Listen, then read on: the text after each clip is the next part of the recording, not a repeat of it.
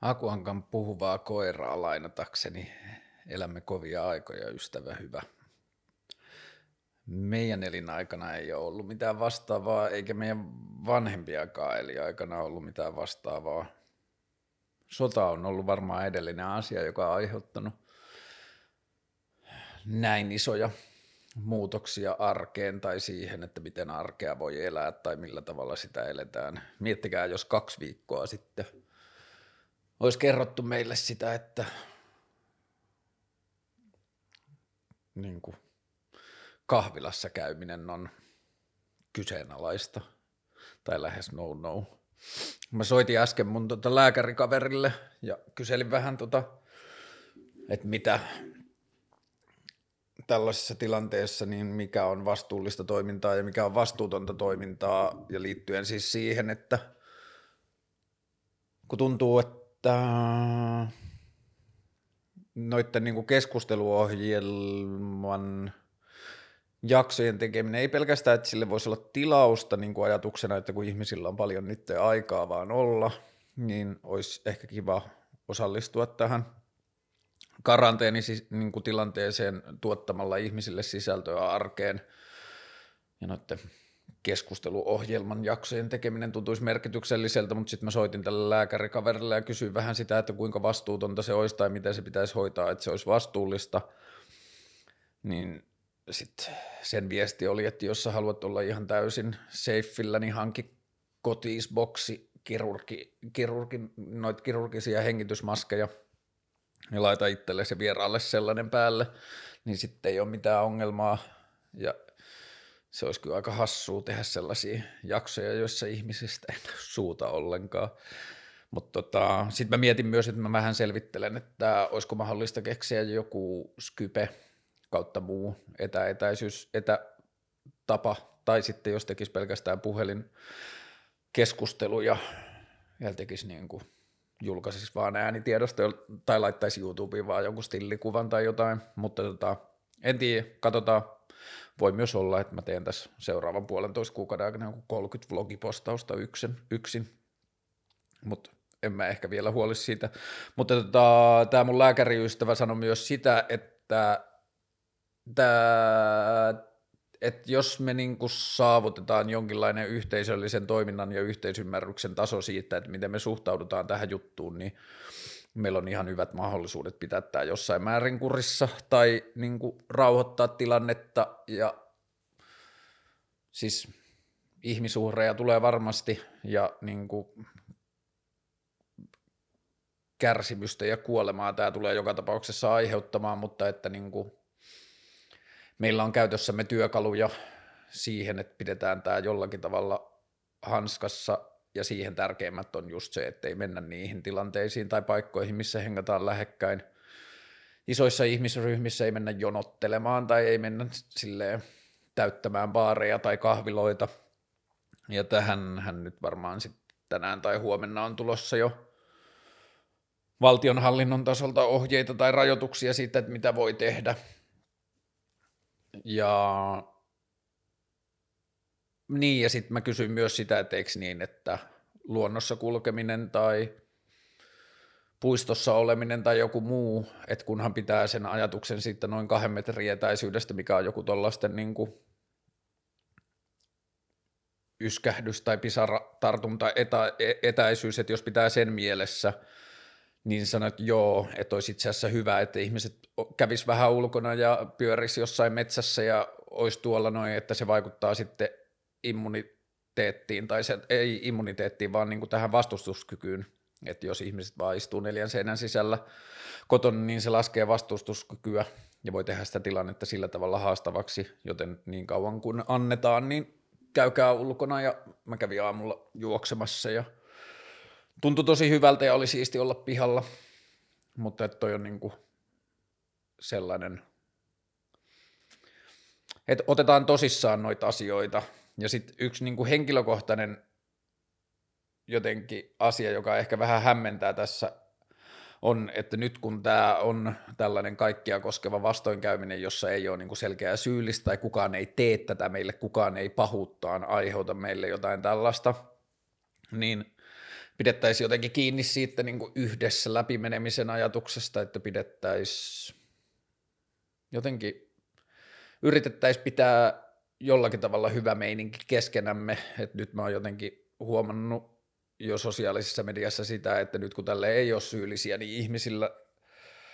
tuntuu osittain olevan niin kuin semmoista tarvetta löytää kuitenkin jotain, jolle olla vihanen tai jotain, jota kutsua idiootiksi ja muuta, ja mun pointti ei ole puolustella jotain laskettelukeskuksen monobailaajia tilanteessa, jossa on jo kerrottu, että se ei ole vastuullista, niin se ei ole mun pointti sanoa, että niitä ei saisi kritisoida, mutta että jotenkin se semmoinen niin viha tai alentaminen tai sellainen niin kuin tyhmän tai jotenkin vääränlaisen ihmisyyden kehikkoon as, toisten ihmisten asettaminen, mä en vaan jaksa uskoa, että siitä on mitään hyötyä. Että se ei niin kuin tee hyvää tälle meidän yhdessä kokemisen asialle, jos me yritetään tällaisessakin tilanteessa etsiä joitain, joita me voidaan pitää pahiksina tai kusipäinä. Et niin kuin varmasti, mä oon ihan varma, että on rakentavampiakin tapoja lähestyä sitä kuin vaan jotenkin esittää pilkallisessa tai vihamielisessä valossa ihmisiä, jotka toimii sillä tavalla, miten itse ei toivoisi, että ne toimis. Nyt niin kuin löydettäisiin jotain rakentavampaa siihen. Ja sitten toinen, joka mulle itselle on vähän niin kuin vaikea hahmottaa, on se, että niin ymmärrettävä ja inhimillinen ja kaikin puolin hyväksyttävä, että niin hyväksyttävä tunne, tai niin, onpas vaikea lause, mä pääsen tästä, mutta että niin, kuin, niin ymmärrettävää kuin pelko onkin, niin silti mä näen, että tällaisessa tilanteessa sitten ei ole mitään hyötyä. Varovaisuus ja pelko on mun mielestä eri asia. Pelko tuntuu välillä näkyvän, mä muistan muutamia vuosia sitten jossain –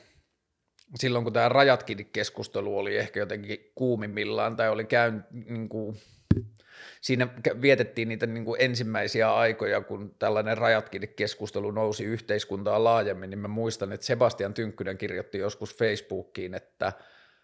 ei ole tervettä olla pelkäämättä, tai että pelko on ainoa terve reaktio tilanteeseen, joka meillä on. Ja kuten sanoin, niin mun pointti ei ole sanoa, että se ter, niin pelko olisi inhimillinen ja ymmärrettävä ja hyväksyttävä tunne, mutta sen pelon ruokkiminen tai sen pelon syventäminen tai siinä pelossa velvo, vellominen, niin mä en jaksa uskoa, että siitä on mitään hyötyä, samoin kuin siitä toisten ihmisten niin kuin väärintoiminnasta, niille naureskelu tai niiden niin kuin demonisointi, niin tollaiset asiat, mä en usko, että pelko yleisesti ottaen on yksilölle tai yhteisölle asia, joka tuottaa hirveästi hyviä tai toimivia ratkaisuja tai vaihtoehtoja, että mä ajattelen, että kun ihminen kohtaa pelkoa, niin paras vaihtoehto, mitä se voi tehdä, on etsiä työkaluja tai asioita tai rationaalista lähestymistä tai jotain muuta, jolla rauhoittaa niitä omia pelontunteita mutta se, mikä mulle on ollut hankala vähän niin kuin saada kiinni tässä on se, että välillä ihmiset purkaa sitä oman pelon tunnetta etsien internetistä artikkeleita tai sisältöjä, joilla niin kuin perustella itselleen ja muille ja vahvistaa sitä pelon tunnetta, tehdä sitä niin kuin jotenkin itsestään selvemmäksi tai ehkä kärjistettynä vähän. Välillä tulee semmoinen olo, että ihmiset jopa puhuu syyllistävästi ihmisistä, jotka ei pelkää tai – että pelkäävä ihminen, just tämä Sebastian Tynkkynen esimerkki, että niin kuin koetaan, että ne ihmiset, jotka ei pelkää, toimii jotenkin väärin. Ja mun mielestä pelon tunnetta ja oikeutta siihen ei saa viedä keltään pois, mutta mä toivoisin, että me ei yhteisönä yritettäisi ruokkia tai vahvistaa sitä pelkoa, koska on hankala kuvitella, että mitä hyötyä siitä olisi tälle tilanteelle. Ja pelko helposti lamaannuttaa ja pelko voi ehkä jopa vääristää todellisuutta ja tehdä siitä niin kuin vaikeammin käsiteltävää, niin mä ajattelen, että meidän niin kuin tehtävä toisillemme, koska tämä tulee olemaan, muistetaan, että tämä on kestänyt vasta viikon, ja tämä luultavasti kestää viikkoja, tai nyt alkaa näyttää jo selvältä, että tämä kestää viikkoja, mutta että se, että kuinka kauan tämä kestää, niin sitä me ei tiedetä, niin hyväksytään pelko silloin, kun sitä tulee, mutta ei anneta sille valtaa. Niin kuin siis mä tarkoitan sitä, että ei anneta sen määrittää meidän suhtautumista tähän tilanteeseen. Ja se, miksi mä puhun siitä, että mitä pelko tekee ihmisen toiminnalle, niin on mulle hyvin henkilökohtainen asia johtuen siitä, että mä oon joutunut viimeisen reilun vuoden ja oikeastaan viimeisen kolmen vuoden aikana, niin mä oon joutunut pelkäämään aika paljon. Ja se johtuu mun niin kuin, muuttuneesta tai kriisiytyneestä tilanteesta liittyen taloudelliseen todellisuuteen ja taloudelliseen ennakoitavuuteen ja taloudelliseen turvallisuuteen. Ja nyt kun tämä tilanne tulee vaikuttamaan ihmisten taloudelliseen todellisuuteen ihan valtavasti tässä tulevina kuukausina, niin mä ajattelin yrittää jotenkin käydä läpi omia kokemuksiani siitä, niin kuin, että miltä taloudellinen epävarmuus ja talouteen liittyvä pelko on tuntunut, ja että voiko siitä olla jotain hyötyä niin kuin yksilöille, jotka kokee nyt vastaavaa, mutta myös, että minkälaisia ajatuksia – se antaisi meille yhteisönä sen epävarmuuden ja hämmennyksen ja uuden tilanteen käsittelyyn, että mitä me voidaan tehdä sen kanssa, jos meidän opitut taloudelliset realiteetit nyt, opitut taloudelliset realiteetit nyt murenee. Öö, mulla on vähän semmoinen fiilis, että taloudellisesta ahdingosta ja varattomuudesta puhutaan pääasiassa vaan jotenkin yleisellä tasolla ja jotenkin tilastojen ja sellaisen niin kuin abstraktin persoonattoman lähestymisen kautta, niin mä ajattelin, että mä avaan vähän omaa tilannettani, ei siksi, että se mun oma tilanne olisi jotenkin merkittävä, vai, vai merkity, merkittävä tai merkityksellinen, vaan vaan ainoastaan siksi, että mä ajattelen, että meidän vaikeisiin asioihin meidän kannattaa löytää, tai meidän kannattaa tarkastella vaikeita ja monimutkaisia asioita myös niin kuin yksilöiden tarinoiden kautta, koska sitä kautta me löydetään samaistumispintaa ja sitä variaatiota, että mikä tahansa ilmiö, niin se on niin eri asia tarkasteltuna jotenkin isojen ihmisryhmien kautta kuin yksilöiden kautta. Ja ehkä myös jossain varattomuudessa ja köyhyydessä on ollut se ongelma niin paljon, että sitä on puhuttu jotenkin just tilastojen ja jotenkin sellaisten ihmisryhmien kautta, niin sellainen puhe on ehkä antanut myös vaikka poliittisessa puheessa paljon tilaa sellaiselle jotenkin epäinhimilliselle suhtautumiselle siitä, että niin kuin taloudellisessa ahdingossa olevia ihmisiä jotenkin koetaan välillä oikeudeksi kritisoida semmoisten yleistysten ja yksinkertaistuksien kautta, ja sellaisessa puheessa mun mielestä helposti unohdetaan se yksilön kokemus ja se, että mitä se tekee ihmiselle ja minkälaisia eri tapahtumaketjuja ja tilanteita voi olla sen takana, että miksi ihmiset on ajautunut sellaiseen tilanteeseen ja miksi ne kärsii siitä. Mm. Mä oon tullut tutuksi taloudellisten ahdinkojen tai taloudellisen epävarmuuden kanssa jo niin kuin melkein vuosikymmenen ajan, mutta että se on ollut pätkittäistä johtuen siitä, että mä oon ollut siis yrittäjä melkein kymmenen vuotta, ja kun mä oon ollut yrittäjä luovilla aloilla ja yksin yrittäjä, jolla ei ole semmoista niin kuin, mun yritystoiminnassa ei ole semmoista jotain niin kuin jatkuvaa pohjapintaa, tai siinä ei ole kulutustuotteita, tai siinä ei ole mitään, mistä niin kuin syntyisi jotain semmoista hiljasta toimeentuloa, vaan että kaikki mun toimeentulo syntyy työstä, jonka mä sillä hetkellä teen, ja sitten kun mun työ ja osaaminen on liittynyt tosi paljon uusia asioiden synnyttämiseen ja uusien asioiden jotenkin hengenluontiin tai niiden strategian miettimiseen, niin sitten sit on seurannut se, että mulle kesät on ollut tosi vaikeita jo vuosikausia, koska luovalla alalla uusien asioiden tekeminen menee vähän niin kuin jäihin oikeastaan toukokuusta elokuuhun. Ja sitten jo vuosia mä kerkesin oppia siihen. Mun yritystoiminta on ollut välillä ihan hyvääkin, mutta mulla ei ole ikinä päässyt kertymään. Ja siis luultavasti tämä ei ole pelkästään niin kuin rahamääräkysymys, vaan myös rahan käyttötapa tai talouden, taloudenhoidon käyttötavan niin kuin jotenkin kyvyttömyydestä tai ei niin hyvänä olemisesta johtuvia seurauksia, mutta että mulla on kuitenkin ollut se tilanne, että mulla ei ole syntynyt semmoista puskuria, jolla olisi voitu mennä vaikeiden aikojen läpi, joka on tarkoittanut sitä, että mulla on ollut vuosia se niin kuin, rytmi on ollut vähän semmoinen, että elokuusta jonnekin toukokuuhun mulla on ollut ihan, ihan okosti välillä jopa hyvin rahaa ja mä oon pystynyt hoitamaan velvollisuuteni suhteessa ympäristöön, mutta tuottamaan myös jotakin tällaisia jotenkin nautinnollisia tai taloudellisesta menestyksestä seuraavia asioita tai kokemaan jotakin kivoja rahaa vaativia kokemuksia tai ostamaan jotakin asioita, mutta sitten mulla on ollut aina niin kuin kesät vaikeita ja mä oon siinä oppinut kyllä tosi paljon sitä, että miten vähällä rahalla eletään laadukasta elämää ja että kuinka joku kesäpäivä uimarannalla voi tuntua niin kuin parhaalta mahdolliselta elämältä ja sitten sen kustannukset, sellaisen päivän kustannukset voi olla vaikka kokonaiselle perheelle jotain alle 20 tai 30 euroa, mitä tahansa, niin se on ollut niin sellainen pohja, jossa mä oon vuosien varrella alkanut pikkuhiljaa käsittelemään sitä, että miltä se tuntuu, kun sulla on rahaa ja sä voit hoitaa asioita ja sä voit haaveilla jutuista ja toteuttaa niitä haaveita ja tehdä sellaista, mutta sitten mä oon myös tottunut siihen, että, tai oppinut siihen, että miltä tuntuu, kun sä et voi maksaa laskuja tai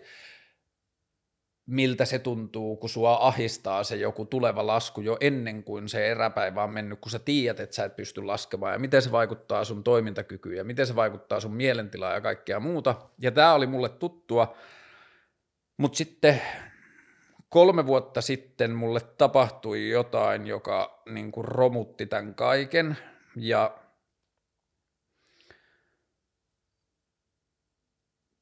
tähän liittyy Okei, tähän liittyy sellainen asia, että tämän tapahtuman seurauksena mä olen haastanut e- erään suomalaisen yrityksen oikeuteen, niin mun pitää olla vähän, tai niin kuin, että voi olla, että mä otan vähän riskiä, kun mä puhun tästä, mutta että mä yritän puhua tästä asiasta mahdollisimman anonyymisti ja vain niin kuin oman näkemykseni tai oman versioni siitä asiasta – koska musta tuntuu, että Suomessa on jotenkin pelätty aina puhua sitä, että jos sulla on ongelmia iso, niin kuin pienenä toimijana sulla on ongelmia ison toimijan kanssa, niin sit sä pelkäät sitä, että mitä siitä seuraa, jos sä puhut sulle, puhut siitä julkisesti, ja sitten nyt taas tässä tilanteessa, kun tämä asia on menossa niin kuin virallisia reittejä selvitykseen, niin sitten mä en halua myöskään vaikeuttaa omaa tilannettani sillä, että mä puhun asiasta jotenkin sellaisella tavalla, että sitä voidaan käyttää jälkeenpäin mua vastaan. Mutta mä, silti tämä on sellainen asia, josta musta tuntuu, että yhteiskunnassa pitäisi puhua enemmän tällaisista asioista, niin mä otan nyt riskin joka tapauksessa, mutta yritän tehdä kaikkeni sen eteen, että mä puhun siitä tavalla, että siitä ei olisi mitään haittaa sen asian hoitamiselle. Mutta Noin kolme vuotta sitten alkoi tapahtumaketju, jonka seurauksista mä edelleen kärsin jollakin tavalla tai että mun taloudellinen ahdinko on sen mun ta- nykyhetken taloudellisen ahdingon juuret on selkeästi yhdistettävässä siihen tapahtumaketjuun. Ja se alkoi siis sillä tavalla, että mä hassun sattuman ja ihmisten niin kuin sosiaalisten kimpoilujen kautta, niin mä ajauduin tilanteeseen, jossa super ison suomalaisen yrityksen, yhden, yhden Suomen isoimmista yrityksistä suurin, tai niin kuin sen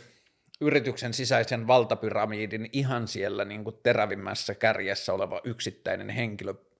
osti multa alkuun kymmenen päivää henkilökohtaista konsultaatiota. Ja mitä se käytännössä tarkoitti oli se, että mä ajauduin tämän ihmisen kanssa ensin niin kuin henkilökohtaisiin keskusteluihin, jossa mä esitin sille ajatuksiani siitä, että miten mä näen, että isoilla yrityksillä olisi keinoja tai työkaluja oso, osallistua yhteiskunnan ja yhteisön haasteiden ratkaisemiseen tavoilla, joita mä näen käytettävän liian vähän. Ja sitten kun mä kohtasin tämän ihmisen, niin sitten mä kysyin siltä, että miten se itse kokee, että niin kuin vastuu, sellaisen ison firman vastuuasemassa olevana ihmisenä, niin miten se kokee sen oman käytössään olevan mahdollisuuden tai velvollisuuden siitä, että miten yhteiskunta toimii ja minkälaista elämää tämä yritys omalla toiminnallaan yhteiskunnassa tukee. Ja se tapa, miten mä otin tämän ihmiselle puheeksi tai mitä kysymyksiä mä kysyin siltä, niin se koki jollakin tavalla, että mä onnistuin tuottamaan sille ajatuksia tai kysymyksiä tai keskusteluja, jonka se koki hyödylliseksi itselleen omassa arjessaan tai työssään. Ja sen seurauksena se sitten päätyi ostamaan multa, että hei, että tämä keskustelu on mulle hyödyllistä, mä haluan jatkaa sitä sun kanssa, että voiko mä ostaa sulta 10 päivää henkilökohtaista konsultaatiota nyt alkuun, että jatketaan keskustelua näistä aiheista. Näin tehtiin, kaikki tämä perustui suullisiin sopimuksiin ja me alettiin viettämään silloin kolme vuotta sitten keväällä yhdessä aikaa, aina muutaman viikon välein me tavattiin tämän yrityksen tiloissa, hienoissa neukkareissa ja keskusteltiin niin kuin yrityksistä ja yhteiskunnasta ja yritysten vastuista ja kestävästä toiminnasta ja kestävästä kehityksestä ja siitä, miten yritykset voi omalla toiminnallaan ohjata ihmisten kulutusta kestävämpään ja jotenkin niin kuin, no ehkä just ytimellä, ytimeltään kestävämpään toimintaan ja auttaa yhteiskuntaa korjaamaan niin kuin omia kulttuurisia toimintamallejaan sellaiseksi, että niiden takana voidaan seisoa ja niiden, niille voidaan nähdä niin kuin pitkäaikaista kestävyyttä. Ja ne keskustelut oli ihan superinspiroivia, ainakin siis mulle ja super mielenkiintoisia ja innostavia. Ja tota, me kerettiin tavata sitä keväänä muutama kerta ja sitten tämä ihminen sanoi, että hei, että – nyt nämä keskustelut on mennyt jo niin pitkälle, että mulla niin kuin hän, hällä on tarpeeksi siinä vaiheessa tietoa ja innostusta ja ymmärrystä siitä, että tämä keskustelu pitää viedä jotenkin laajemmaksi sinne yrityksen sisälle ja alkaa tutkia sitä, että miten tämä miten se meidän välisen keskustelun ideat ja ajatukset vois voitaisiin tuoda sinne niin kuin yrityksen toimintaan tutkittavaksi tai alkaa selvittää sitä, että mitä, millä tavalla se yrityksen arkitoiminta voisi alkaa mennä niihin suuntiin, mistä me ollaan puhuttu tai millä tavalla niitä voidaan tutkia, että mitä ne voi tehdä sille yrityksen todellisuudelle. Ja siinä, siinä tapaamisessa tämä ihminen sanoi, että okei, että me ollaan nyt juteltu tarpeeksi, mä saan kiinni näistä strategisista ajatuksista, mutta nyt meidän pitää alkaa tutkimaan sitä, että – miten tämä viedään toimintaan. Ja sitten se antoi mulle tehtäväksi purkaa niitä meidän keskustelujen henkeä konkreettisiksi toimiksi, joita se yritys voisi tehdä ja valmistaa niistä eritys, esitys sen yrityksen johtoryhmää varten. Et tuu kertomaan tai tuu esittämään meille näiden sun ajatusten pohjalta toimintamalleja tai kokeiluja, joita meidän yritys voisi tehdä, jotka olisi ensimmäisiä steppejä siihen suuntaan, että me ruvettaisiin tutkimaan sitä, että miten meidän yritys voisi olla asteen – niin kuin yhteiskunnallisempi tai yhteisöllisempi tai oso, osallistua siihen yhteisön toimintaan niin kuin uudella tavalla. Ja sitten siinä vaiheessa tämä ihminen ties, me oltiin jo hengattu sen verran, että se ties mun elämäntilanteesta ja perhetilanteesta ja kaikesta tarpeeksi, että se ymmärsi, minkälaista mun liiketoiminta on ja muuta, ja sitten se kysyi, että no, että mitenkäs sulla on töitä ja miten firmalla menee muuta ja niin kuin, mikä tilanne, ja sitten mä sanoin, että no,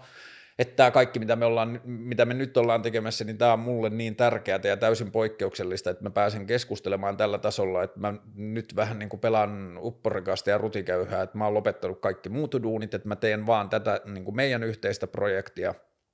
että tämä tuntuu niin merkitykselliseltä, ja sitten se tota, rupesi nauramaan ja sanoi, että joo, joo, joo, että älä sitä pelkää, että, niin kuin, että mulla on ihan sama fiilis, että tämä on ihan super tärkeää, että – että nyt teet täysillä ja anna kaikkea tälle, ja sitten se fyysisesti käsi olkapäällä sanoi, että älä huoli, että kaikki mitä teet tullaan maksamaan, ja kaikesta työstä mitä teet, sä tulet saamaan korvauksen, ja nyt kun lähdetään noiden ideoiden kanssa eteenpäin, mitä sä tulet esittämään meille, niin jos ensimmäinen idea jostain syystä toimi, niin sitten otetaan seuraava ja pusketaan sitä, että nyt sulla on toistaiseksi töitä tässä asiassa, että nyt anna kaikkea se tee, tee mitä suinkin voit. Ja tota, sitten mä vetäydyin omaan kammioni noin kuukaudeksi puoleksi toista ja kirjoitin ensin muistaakseni kuusi ideaa, jotka pohjautui niihin keskusteluihin, joita me oltiin käyty ja niissä oli niinku se henki ja ajatus, mitä me oltiin haettu niissä keskusteluissa. Sitten mä menin tapaamaan tämän yrityksen johtoryhmästä semmoista vähän niin kuin pienempää konklaavia, että se ei ollut koko johtoryhmä, vaan siinä oli niin kuin vastuullisuudesta vastaavaa ihmistä ja niin edelleen. Ja me istuttiin alas ja käytiin näitä ideoita läpi, Ja mä esitin niihin liittyviä niin kuin tausta-ajatuksia ja toimintamalleja ja että millä tavalla niitä lähdettäisiin toteuttamaan ja miten niitä tehtäisiin. Ja sen ensimmäisen läpikäynnin jälkeen siitä johtoryhmästä vielä yksi ihminen jäi erikseen mun kanssa istumaan ja käymään ne vielä kerran nämä ajatukset ja ideat läpi. Ja sitten siitä me yhdessä valitsi, valittiin yksi idea, josta se sanoi, että tämä, että vie tätä eteenpäin ja tutki, niin kuin vie tämä lähemmäksi konkretiaa. Ja se oli oikeastaan se, tämä mun alkuperäinen y, niin kuin yhteyshenkilö, tämä yrityksen korkeinjohtaja, sanoi sen niin kuin ensimmäisen vaiheen päätteeksi, kun me oltiin ensin käyty tässä istunnossa kaikki nämä ideat läpi, niin sanoit, että joo, joo, joo, että mä ostan tänne strategisen ajattelun, me ollaan puhuttu, että tämä on niin jotain, minkä, mitä mä haluan, että me tutkitaan, mutta nyt perkele jotain konkreettista, että nyt meidän pitää valita joku näistä, jota me lähdetään viemään eteenpäin. Että te jäätte nyt istumaan alas ja käytte nämä uudelleen läpi ja valitte sen, mitä Kaarle työstää eteenpäin. Ja tota, näin tehtiin, niin me käytiin nämä, tämän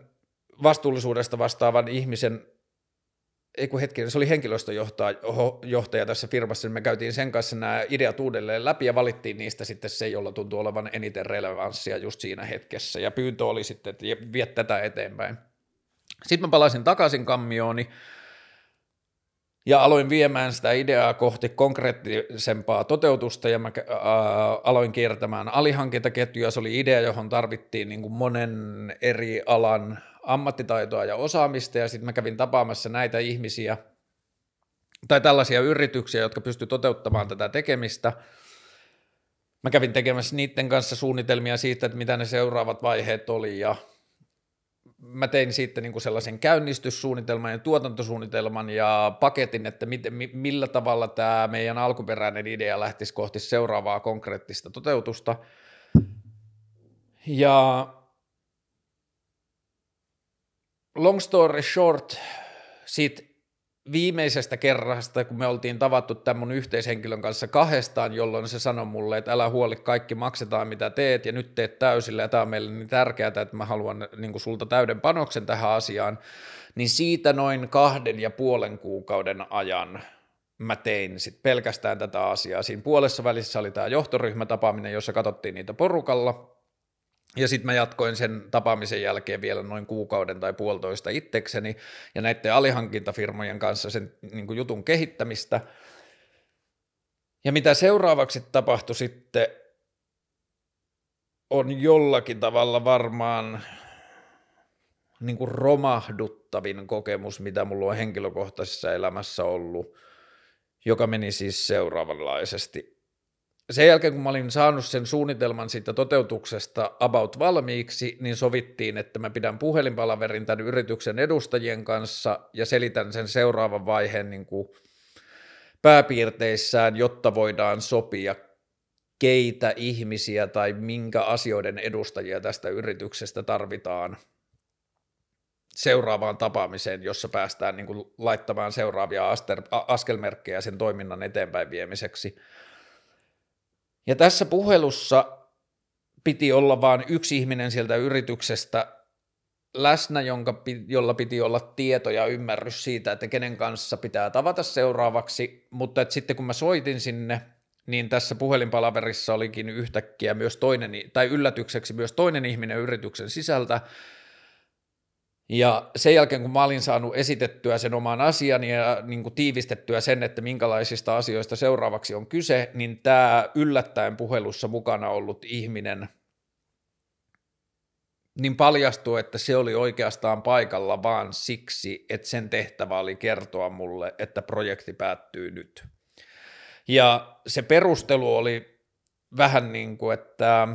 kaikki nämä asiat, mistä sä puhut, tai tämän kokonaisidean erilliset osat, joihin tämä voidaan purkaa, niin niitä vähän niin kuin tehdään jo jossain päin meidän firmaa tällä hetkellä,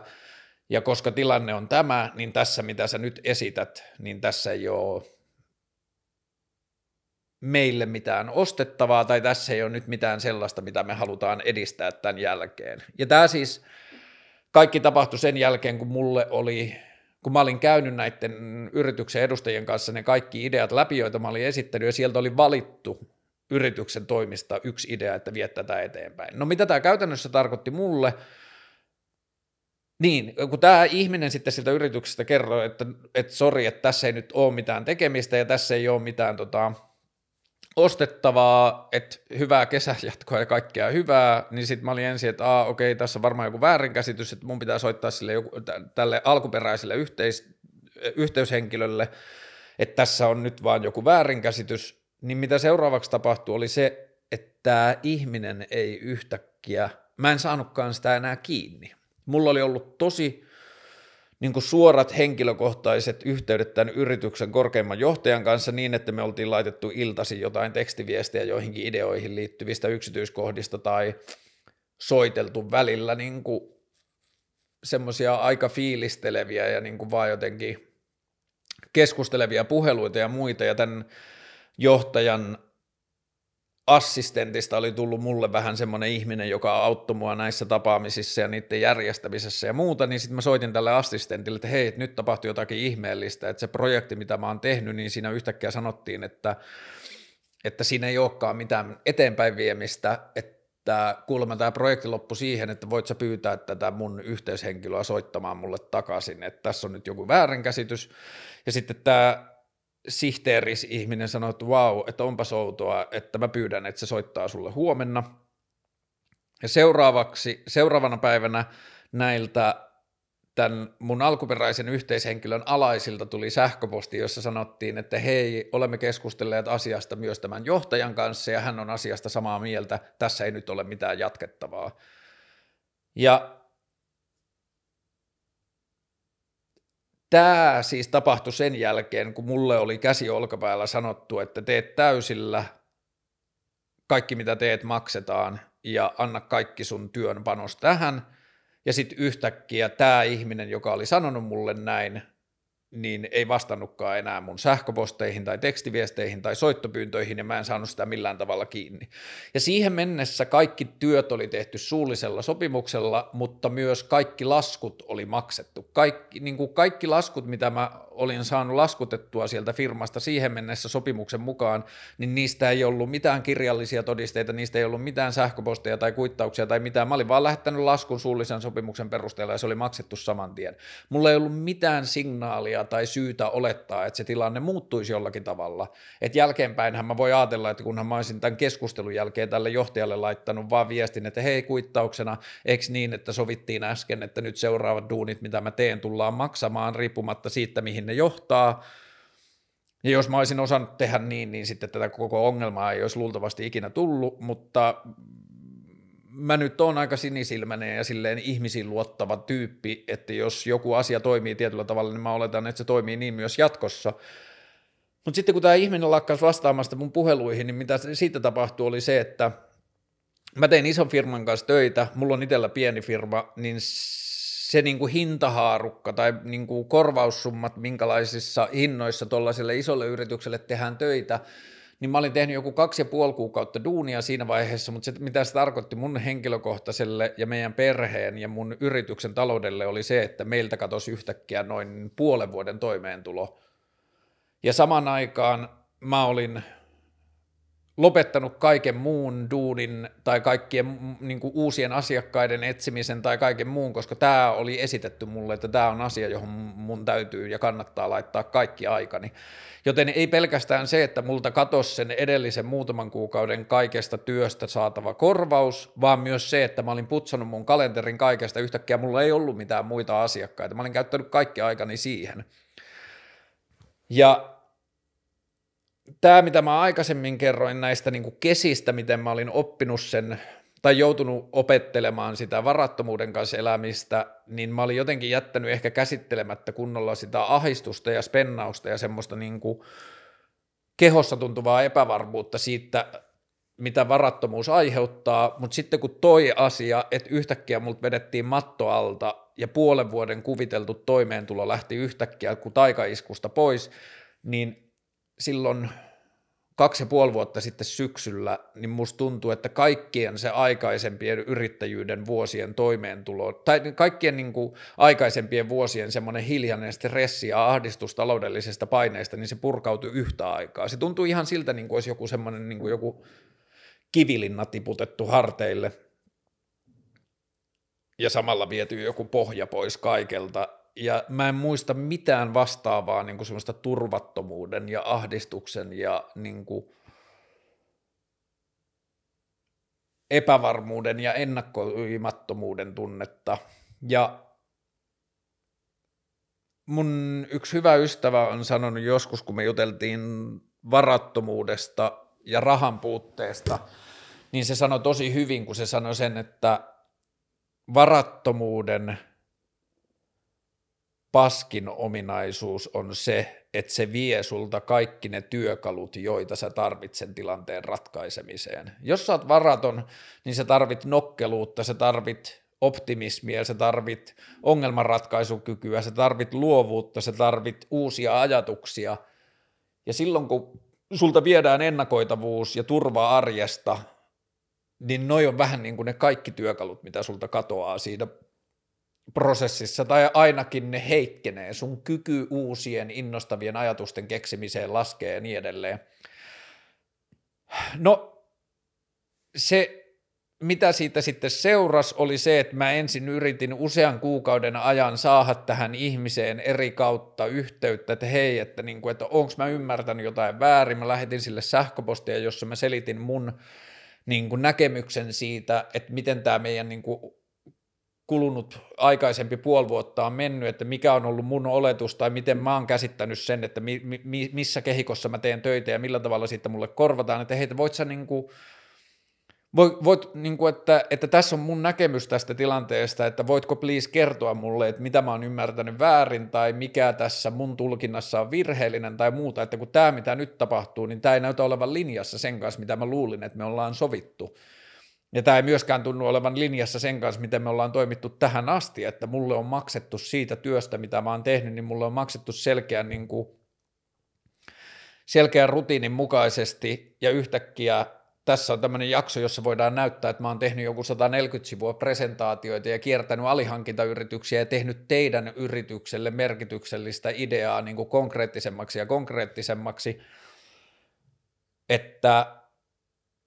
niin kuin, voinko mä vaan niin kuin mieltäni rauhoittaakseni tai tilanteen ymmärtääkseni, niin saada sulta näkemyksen siitä, että mitä mä oon ymmärtänyt väärin. Ja tämä mä lähetin tälle ihmiselle sähköposteja ja mä annoin aina niin kuin muutaman viikon kerrallaan aikaa, että, että se voi vastata mulle ja sitten kun vastausta ei kuulu, niin mä lähetin sähköposti uudelleen ja mä lähetin soittopyyntöjä ja tekstiviestiä, että hei please, että mä oon ihan hämmentynyt ja mä oon paniikissa, että, niin kuin, että mikä tämä tilanne on. Mutta sitä vastausta ei ikinä kuulunut. Ja sitten kun sitä vastausta ei ikinä kuulunut, niin sitten mä lähetin vaan sinne firmaan niin kuin talousosastolle laskun, että hei, että tässä on – kolme aikaisempaa laskua, mitä mä oon lähettänyt teille, jotka on maksettu tällaisella aikataululla perustuen tällaisiin suullisiin sopimuksiin, ja sitten tästä alkaa ajanjakso, jonka aikana mä oon tehnyt näin ja näin paljon tällaisia presentaatioita, jotka on teille niin kuin liiketoiminnallisia ideoita ja sen strategisia ulottuvuuksia, ja tässä niin kuin näkyy tätä duunia, mitä mä oon tehnyt, ja tässä on nämä työpäivät ja työpäivämäärä, mitä mä oon tehnyt, ja näiden pohjalta mä lähetän laskun, kun mulla ei ole niin kuin parempaa tietoa, että miksi tämä aikaisempi mulle luvattu tapa toimia ei pätisi enää. Että tässä on nämä laskut, ja mä toivon, että te maksatte ne viipymättä. Ja sitten seuraava, mitä sieltä yrityksestä tuli, olikin, että sieltä ei enää lähestynytkään yritys, vaan sieltä lähestyi ulkopuolinen palkattu asianajotoimisto, ja näissä kirjeissä oli semmoinen, niin kuin, jos ei uhkaava, niin kuitenkin semmoinen niin passiivis-aggressiivinen ja vähän niin kuin pelotteleva sävy, että jättäkää päämiehemme välittömästi rauhaan, ja lisäksi, että – että jos oikeasti uskoisit laskujesi niin kuin laskutusperusteisiin, niin et varmaan olisi lähettänyt niitä, sanotaan vaikka kolme tai neljä kuukautta tehdyn tuon jälkeen, vaan olisit lähettänyt ne saman tien. Ja sitten mä yritin selittää sinne sähköpostissa, että se syy, minkä takia tässä on mennyt kolme-neljä kuukautta ennen kuin mä oon lähettänyt nämä laskut, on, että mä oon halunnut antaa tälle ihmiselle, jonka kanssa mulla syntyi hyvin henkilökohtainen ja ystävyydeltä tuntuva suhde, niin mä oon halunnut antaa sille mahdollisuuden kertoa mulle, mitä tässä tapahtuu, että mä oon vaan joidenkin niin väärien itse rakentamien oletusten varassa, että et musta tuntuu, että niin kuin aina ensisijaisen tärkeää yrittää lähestyä asioita niin kuin henkilökohtaisten ko- kontaktien tai niin kuin henkilökohtaisen kohtaamisen kautta ja sivuttaa rakenteet niin pitkään kuin mahdollista. Ja sitten mä tätä kautta yritin selvittää sinne niin kuin lakimiehille ja sähköposteissa liitteenä oleville tämän yrityksen edustajille, että, että niin kuin et sen takia tässä on mennyt kuukausia, että mä oon yrittänyt, että tälle ihmiselle olisi henkilökohtainen mahdollisuus kertoa mulle, mitä tapahtuu, että mä voin ymmärtää tämän tilanteen, ja siksi mä lähetän tämän laskun vasta nyt. Ja tota, tämä on tosi tosi monipolvinen ja niin kuin pitkä ja monimutkainen seikkailu, jossa ei ehkä ole niin kuin tarve, tarvetta mennä kaikkiin yksityiskohtiin, mutta että noi on ehkä niin kuin ne tärkeimmät asiat, ja sitten – monimutkaisten vaiheiden jälkeen. Viime keväänä mä löysin sitten niin kuin itselleni lakiasioin toimiston, joka on valmis taistelemaan tästä asiasta mun kanssa niin sanotulla success fee-periaatteella, eli toisin sanoen mun pitää maksaa sille lakiasian toimistolle korvausta vaan, jos mä jossain vaiheessa saan rahaa tästä. Mä haastoin elokuussa sitten niiden kanssa tämän ison yrityksen oikeuteen, ja tämä nyt ehkä kertoo jotain niin kuin lakijärjestelmän hitaudesta myös, mutta elokuussa me haastettiin oikeuteen, niin tulevana, to, tulevassa to, tulevana toukokuuna on vasta ensimmäinen sitten tota, tuomarin tapaaminen tämän asian puitteissa, ja siitä tuomarin tapaamisesta menee näillä näkymin viiva, vielä 6-18 kuukautta ennen kuin tähän aika, asiaan on odotettavissa minkäänlaista ratkaisua, että tämä on niin kuin tosi tosi pitkässä kuusessa, ja mä oon kuin semmoinen hiekanjyvä jossain semmoisessa koneistossa, jossa on vitun isoja hammasrattaita, ja sitten tähän liittyy myös sellainen juttu, että viime keväänä tämä yritys tuli ulos idealla tai kampanjalla tai toiminnalla, joka on about yksi yhteen se, mitä mä niille esitin, tai se on niin kuin periaatteessa täysin sama idea, ja mun pointti ei ole sanoa, että ne on niin kuin varastanut mun idean, vaan mun pointti on sanoa, että se niiden argumentti siitä, että mun tekemisessä ei ollut mitään uutta tai heille, heille hyödyllistä, niin ei tunnu kovin uskottavalta, koska ne oli vielä itse valinnut sen idean jatkokehitettäväksi kuudesta ideasta, jota mä olin niille esittänyt. Ja se, mikä tästä tekee tosi ihmeellistä, on se, että se, mikä on mulle tai mun perheelle tai mun yritykselle puolen vuoden toimeentulo, on tällaiselle yritykselle, jättiyritykselle niin kuin ihan pisara meressä, ja kun yri, isot yritykset työskentelee konsulttien ja konsulttiyritysten kanssa, niin se on niin kuin täysin normaalia tai niin kuin bisneksen henkeen kuuluu, että välillä maksetaan projekteista ja prosesseista, joista ei seuraa edes mitään konkreettista, ja ne laskut saattaa olla kymmeniä, jopa satoja tuhansia euroja, kun isot yritykset leikkii keskenään tai ideoi jotakin juttua. Ja mitä enemmän mä oon tässä nyt viimeisen parin vuoden aikana ahdistuksissa, niin kun mä oon yrittänyt ymmärtää, mä en saa vastauksia niiltä ihmisiltä, joilta mä tarvisin vastauksia, niin mä oon yrittänyt itse ratkaista ja yrittää ymmärtää, että mitä siinä on tapahtunut, niin ainoa jotenkin looginen selitys, mitä mä oon saanut, on se, että mun alkuperäinen yhteistyö on sen oman yrityksensä jossain korkeassa hallituksessa tai johtoryhmässä tai jollain muulla tasolla, niin saanut vähän niin kuin turpaan siitä, että kun ne ideat ja ne lähestymistavat, mistä ne keskusteltiin, niin ne oli tosi poikkeuksellisia siinä, että ne ei lähtenyt niin kuin perinteisestä kapitalistisesta ajatuksesta siitä, että millä tavalla meidän myyntiä tai kannattavuutta tai liikevaihtoa kasvatetaan seuraavan puolen vuoden aikana, vaan mikä tekee meistä vastuullisemman tai yhteisöllisemmän tai merkittävän yrityksen pitkässä juoksussa, niin ainoa selitys, mitä mä oon keksinyt on, että tämä mun alkuperäinen yhteistyökumppani on saanut jollakin tavalla turpaan siellä omassa työssään siitä, että mitäs tämä tällainen niin kuin hippeily tai niin kuin, että mitä tämä tällainen niin kuin yhteisösekoilu on, että tämä ei ole meidän firman tehtävä, meidän firman tehtävä on tuottaa voittoa ja tällaiselle keskustelulle ei ole tässä niin kuin kehikossa tilaa. Ja joko se päätös niin kuin mun jotenkin silleen ulostyöntämisestä tai syrjäyttämisestä on tullut tämän ihmisen ulkopuolelta tai, tämän että se päätös on tehty sen puolesta ja on päätetty, että tämän ihmisen, niin kuin tämän Hurtikin kanssa ei olla enää mitään, missään tekemisissä, tai sitten tämä ihminen on itse päättänyt ahistuksissaan siitä, että kun se on saanut kritiikkiä, niin sitten se on ollut, että hei, että, niin kuin, että nyt tämä ihminen vaan pois mun silmistä, että niin kuin, vaientakaa se, mutta tota, mä oon tosi oudossa tilanteessa sen asian kanssa, koska mä en saa niitä vastauksia, jotka auttaisi ymmärtämään. Mä tiedän, että mä oon tehnyt työni hyvin, mä oon saanut, niin kuin, mä oon näyttänyt myös sitä tekemäni työtä itseäni kokeneemmille ja vanhemmille ja niin kuin enemmän isojen yritysten kanssa töitä tehneille ihmisille. Ja niin kuin mä oon saanut myös ulkopuolelta vahvistuksen siitä, että se mun työ, mitä mä tein tälle yritykselle, oli tosi laadukasta ja se oli oivaltavaa ja siinä oli tosi niin kuin merkittäviä sisältöjä. Ja myös se, että tämä firma tuli vastaavalla idealla ulos puolitoista vuotta sen, tai vuosi, mitä ikinä, niin kuin sen mun esittämien ideoiden jälkeen, niin sekin osoittaa, että mä oon ollut oikeilla jäljillä ja sillä mun työllä on ollut todellista arvoa. Mutta ja tässä kohtaa on myös tärkeää sanoa, että niin kuin, tämä, mitä mä kerron, on vain mun näkemys. Että tämä niin kuin jää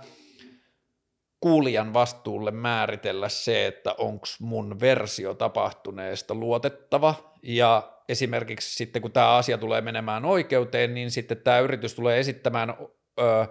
oman versionsa tästä, ja jos mä summaan suunnilleen näiden tähänastisten keskustelujen perusteella, niin tämän yrityksen esittämä versio on se, että mä oon tehnyt sille yritykselle ehdotusta tai tarjousta yhteistyöstä, johon he eivät ole tarttuneet. Ja missä vaiheessa niiden niin kuin mun ja tämän yrityksen johtajan välisen kahden keskeisten keskustelujen ja tämän yhtäkkisen tilanteen muutoksen välillä, niin missä vaiheessa sitä timelinea kukaan ei ole sanonut mulle, että nyt tämä siirtyy tarjouksen tekemiseksi tai kukaan ei ole sanonut mulle, että –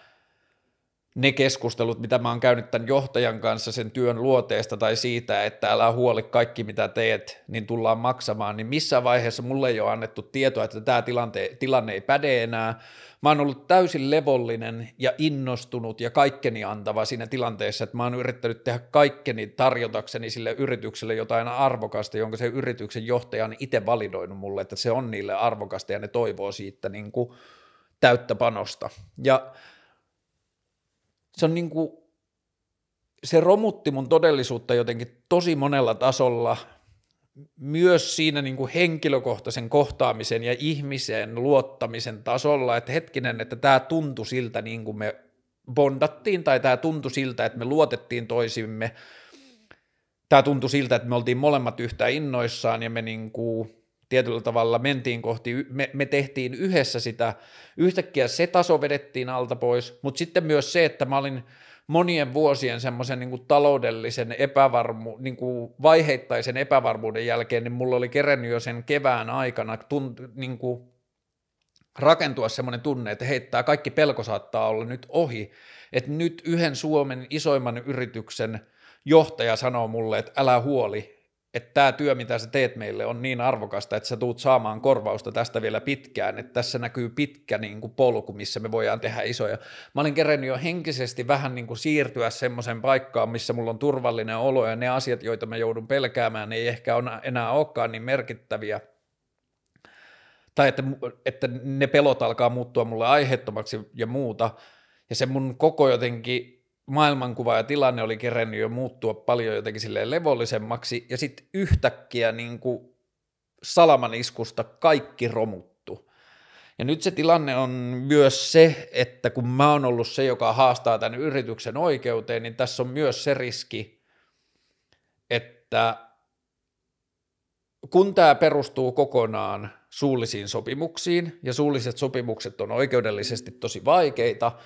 niin sitten siinä vaiheessa, kun tämä asia menee käräjille, niin jos käräjät päätyy siihen, että todennäköisin asia, miten se voi päätyä niin kuin mulle ikävällä tavalla, on se, että käräjäoikeus päättyy vaan, että, päätyy vaan siihen, että näytön puutteessa ei voida tehdä päätöstä tästä asiasta.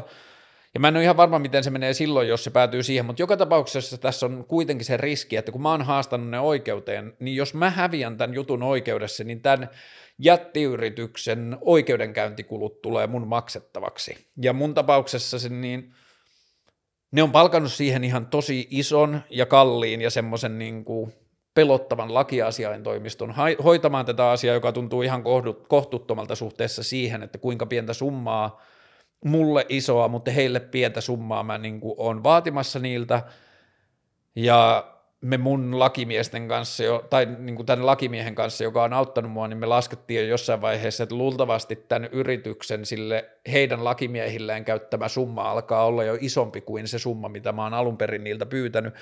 Mutta joka tapauksessa, jos tämä homma kaatuu oikeudessa mun tappioksi, niin mulle tulee maksettavaksi tämän yrityksen lakiasiainkulut, joka on summana varmaan jotain sellaista, mitä mun, minkä maksamiseen mulla menisi varmaan jotain kaksi vuotta, kolme vuotta ehkä, niin kuin silleen perustoimeentulon ajatuksena. Mutta mulle kävi jossain vaiheessa ihan selkeäksi se, että jos mä häviän ton ja ne summat tulee mulle maksettavaksi, niin sit se ahistaa ja laskee mun elämänlaatua ja vituttaa mua niin kuin jotain kaksi-kolme vuotta. Mutta jos mä olisin antanut sen olla, niin sit se olisi kyllä ahistanut ja vituttanut ja laskenut mun elämänlaatua ja näkemystä maailmasta niin kuin koko mun loppuelämän jollain tasolla. Että mä olisin antanut, että mä olisin vaan väistänyt ja antanut asian olla, kun joku jättiläinen niin kuin silleen – karjasee tai niin kuin pelottelee mua. Ja kun se oli niin selkeä, siis mulle jälleen kerran tällä yrityksellä ja sen ihmisillä on niin kuin luultavasti ja onkin niin kuin hyvin, tai en mä tiedä onko niillä hyvin eri näkemyksiä, koska mä en tiedä kaikkien niiden ihmisten näkemyksiä tästä asiasta, mutta heillä on jossain määrin eri näkemys siitä, mutta mulle tämä perustui niin kuin täydelliseen semmoisen niin kuin, tilan jakamiseen ja ymmärrykseen ja luottamukseen siitä, että me ollaan yhteisellä asialla, niin mä en suostu elämään sellaisessa todellisuudessa, jossa jossa ihmisten väliseen sellaiseen niin kohtaamisen luottamukseen ei voi, vo, tai siihen kohtaamiseen ja sellaiseen niin tilajakamiseen, että siihen ei voisi luottaa. Ja mä en ole niin nähnyt muuta vaihtoehtoa kuin viedä tämä loppuun asti ja selvittää, miten tämä tapahtuu ja mitä siitä seuraa – varsinkaan kun meillä on niin kuin ollut, ja muakin on peloteltu alusta asti, mun ympärillä on ihmisiä, jotka on sanonut, että ei, että, että, että missään nimessä voi haastaa niitä oikeuteen tai tehdä tästä issua, että, niin kuin, että voi käydä niin, että kukaan ei halua tehdä sun kanssa enää töitä, tai susta tulee tyyppi, kenen kanssa ei halua, haluta olla tekemisissä, tai sä saat vaikean tyypin maineen tai jotain muuta – ja tämähän on se, miten niin kuin isojen ja pienten firmojen väliset riidat surmaksi osaksi ratkeaa. Pieni firma väistää. Pieni firma ei uskalla sanoa vastaan, että se on niin kuin David ja Goliat tilanne. Ja se tuntuu edelleen oikealta päätökseltä, se pelottaa, ja siitä voi seurata mulle tosi tosi vaikeita vastoinkäymisiä, mutta se edelleen tuntuu absoluuttisesti oikealta asialta. Ja se, miten se niin kuin vielä kolme vuotta myöhemmin, niin miten se näkyy mun elämässä, tai melkein kolme vuotta myöhemmin, niin no ensinnäkin jos mä ajattelen kaikkia velkoja tai mun velkaantumista tai taloudellista tilannetta, mikä mun ja mun yrityksen henkilökohtainen niin taloudellinen miinus suhteessa yhteiskuntaan on, niin se on melko tarkkaan sen verran, mitä tämä yritys on mun näkemyksen mukaan mulle velkaa – että jos mä saisin ne rahat siellä, niin mä olisin about velaton tällä hetkellä, mutta että se syy, minkä takia mä oon taloudellisessa ahdingossa tällä hetkellä, niin ne syyt on kyllä helposti nähtävissä myös sinne, että mitä mun työ- ja toimintakyvylle ja ongelmanratkaisukyvylle ja kaikelle tapahtui, kun multa yhtäkkiä vietiin kaikki se pois, mihin mä olin luottanut ja mihin mä olin tulevaisuutena tai niin kuin huomiseni rakentanut. Ja joo, mä kävin siinä niin kuin sen jälkeen välissä vielä sitten niin kuin tämän hetken ja sen, milloin toi tilanne tapahtui, niin siinä välissä mä kävin vielä mainostoimistossa töissä niin kuin tuo, niin kuin tuottaakseni elämään jonkinlaista semmoista niin kuin taloudellista tasautta, tasaisuutta ja ennakoitavuutta, mutta jos ajatellaan niin kuin mielenterveysnäkökulmasta tai hyvinvointinäkökulmasta, niin ne keinot, ja tästä mä oon puhunut aikaisemmissa jaksoissa ja edellisessä vlogissakin mä puhuin siitä paljon, niin ne niin kuin asiat, mitä,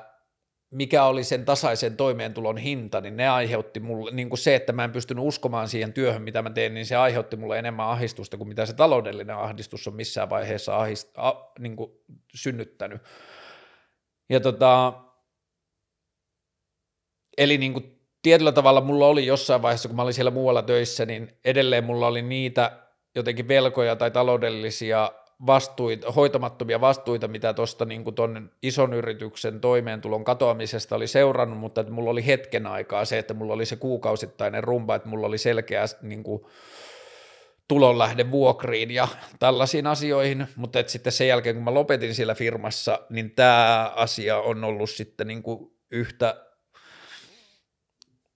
saatana esterataa niin kuin sen jälkeen, että se on ollut niin kuin, joka kuukausi se on ollut niin kuin uusi seikkailu ja uusi jotenkin ongelma ratkaistavaksi, että mistä se toimeentulo tulee ja välillä sen niin kuin, no nyt mä jossain vaiheessa muutama kuukausi sitten päätin, että niin kuin meni syteen tai saveen, että mä en halua lainata enää rahaa, niin nyt mä en ole niin kuin lainannut rahaa enää, mutta että mä niin kuin kerkäsin velkaantua jonkun verran tuossa välissä ja mä tässä on niin kuin asioita, jotka pikkuhiljaa menee siihen. Mulla on vähän ajalta ennen avioeroa, niin mulla on omistusta mun vanhassa kotitalossa, jonka mä saan luultavasti niin kuin jossain vaiheessa myytyä, joka ei nyt tilanteen pitkittäessä ratkaise enää koko tilannetta, mutta että se sammuttaa tulipaloja ja tulee ehkä antamaan mulle vähän semmoista jotain hengitystilaa ja toimintatilaa, ja sitten taas niin kuin,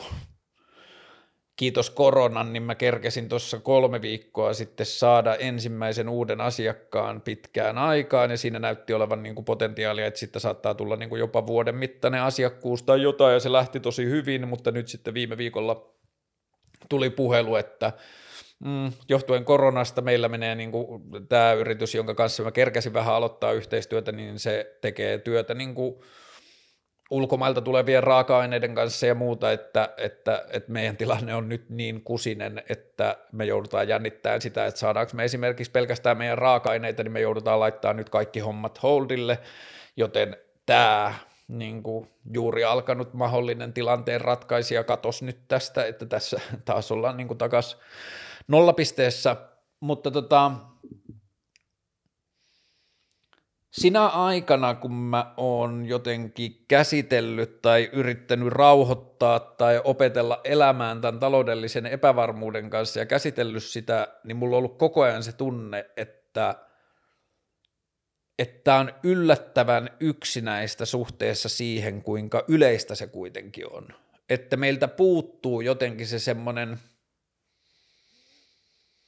niin kuin kollegiaalisuus tai tilanteen jakamisen kulttuuri liittyen taloudellisiin epävarmuuksiin ja ta, niin kuin varattomuuden kanssa elämiseen, että se on niin kuin vähän niin kuin kaikki kärsis sen yksin, vaikka se on tosi laajaa. Tai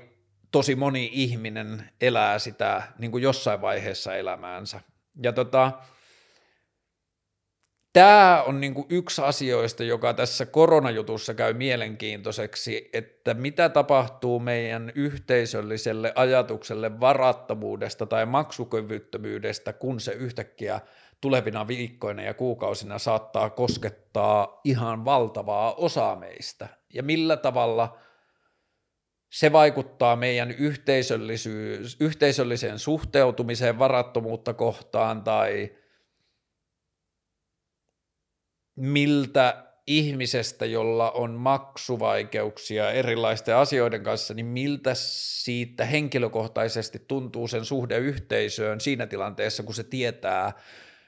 että samassa tilanteessa olevia on niin kuin hirveän paljon muita. Ja niin kuin ensimmäinen, kun tämä koronajuttu rupesi nyt rytiseen, niin ensimmäinen reaktio, mikä mulla tuli jotenkin jostain sisältä kumpus, se ei ollut mitenkään hirveän tietoinen, niin kuin – Kela-tilanteesta, vai jotenkin tunne, joka tuli, oli se, että ah, että nyt saattaa käydä niin, että mun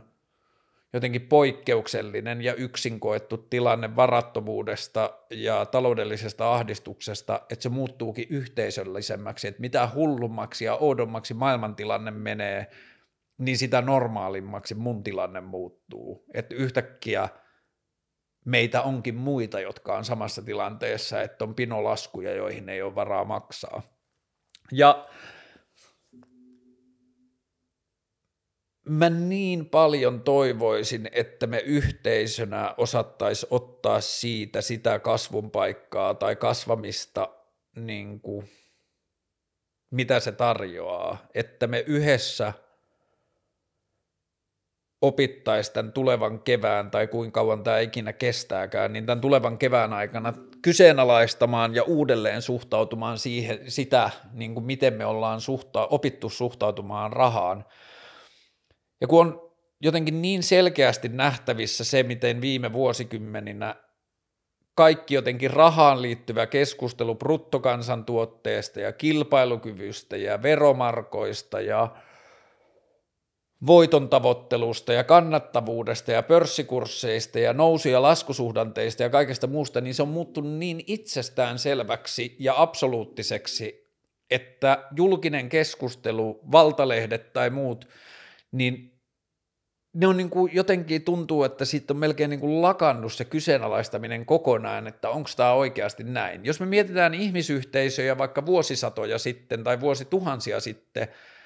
niin se ensimmäinen kysymys on ollut se, että onko meidän yhteisölle resursseja antaa kaikille jonkilla, tai niin kuin, että riittääkö meidän resurssit meidän yhteisön tarpeisiin. Ja silloin se keskustelu lähtee niin kuin perustarpeista, se lähtee ruuasta ja se lähtee lämmöstä ja kodista ja pukeutumisesta ja niin kuin semmoisista ihan arjen perusasioista ja sitten sen päälle ruvetaan rakentamaan tai niin kuin vuosisatojen aikana on rakennettu kaiken maailman luksusta, kaikkea kulttuuria ja matkustamista ja kuluttamista ja kaikkea muuta sellaista, joista osa on muuttunut jo kestämättömäksi ja asioiksi, joita me ei voida tehdä enää samalla lailla ja muuta, mutta se meidän kyseenalaistaminen niitä taloudellisia realiteetteja tai niitä taloudellisia mittareita kohtaa on ollut niin täysin poissa olevaa, että mitä jos tämä tuleva kevät antaa meille työkaluja sen näkymiseen, että hei, että vaikka pörssikurssit romahti ja yrityksiä meni valtavasti konkurssiin ja ihmisille tuli valtavasti henkilökohtaisia talousongelmia – niin meidän ne perusresurssit, ne meidän perustarpeet liittyen just siihen niin kuin hengissä pysymiseen ja ruokaan ja johonkin muuhun, niin niitä meillä onkin tarpeeksi. Että vaikka pörssikurssit laskis kuitenkin, niin meillä on viljaa tai meillä on särkikalaa niin kuin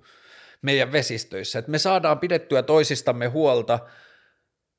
ja että kaikki se, mikä romahti tai kaikki se, mikä onkin nyt taloudellisesti kyseenalaistuksen alla, niin että se onkin ollut vaan meidän kulttuurisesti, niin kuin mer- kulttuurisesti keksimää tai kulttuurisesti tärkeäksi muodostamaa tai absoluuttista. Tai sellaista, että niin kuin me ajateltiin, että meillä ei ole todellisuutta, tai ainoa todellisuus, mikä meillä on, on se todellisuus, jota me ollaan opittu mittaamaan niillä Exceleillä ja niin kuin meidän – nousu- ja las- laskusuhdanteilla ja muuta, ja sitten yhtäkkiä, kun kaikilta niiltä mittareilta viedään kyky, tai että se todellisuus muuttuu niin täysin, että nyt oli aamulla, kun mä luin Hesaria, niin siellä sanottiin, että oliko se Ruotsissa vai oliko se niin ylei, mä en muista mistä se arvio tuli, mutta joku sanoi, että meidän niin kuin talous saattaa kevään aikana tippua 50 prosenttia, joka sekin saattaa olla tosi varovainen arvio. Ja jos meille olisi viime syksynä esitetty keskustelua siitä, että niin kuin talous tippuu keväällä 50 prosenttia, niin sitä olisi pidetty jotenkin niin kuin täysin käsittämättömänä ja niin kuin maailmanloppuna. Ja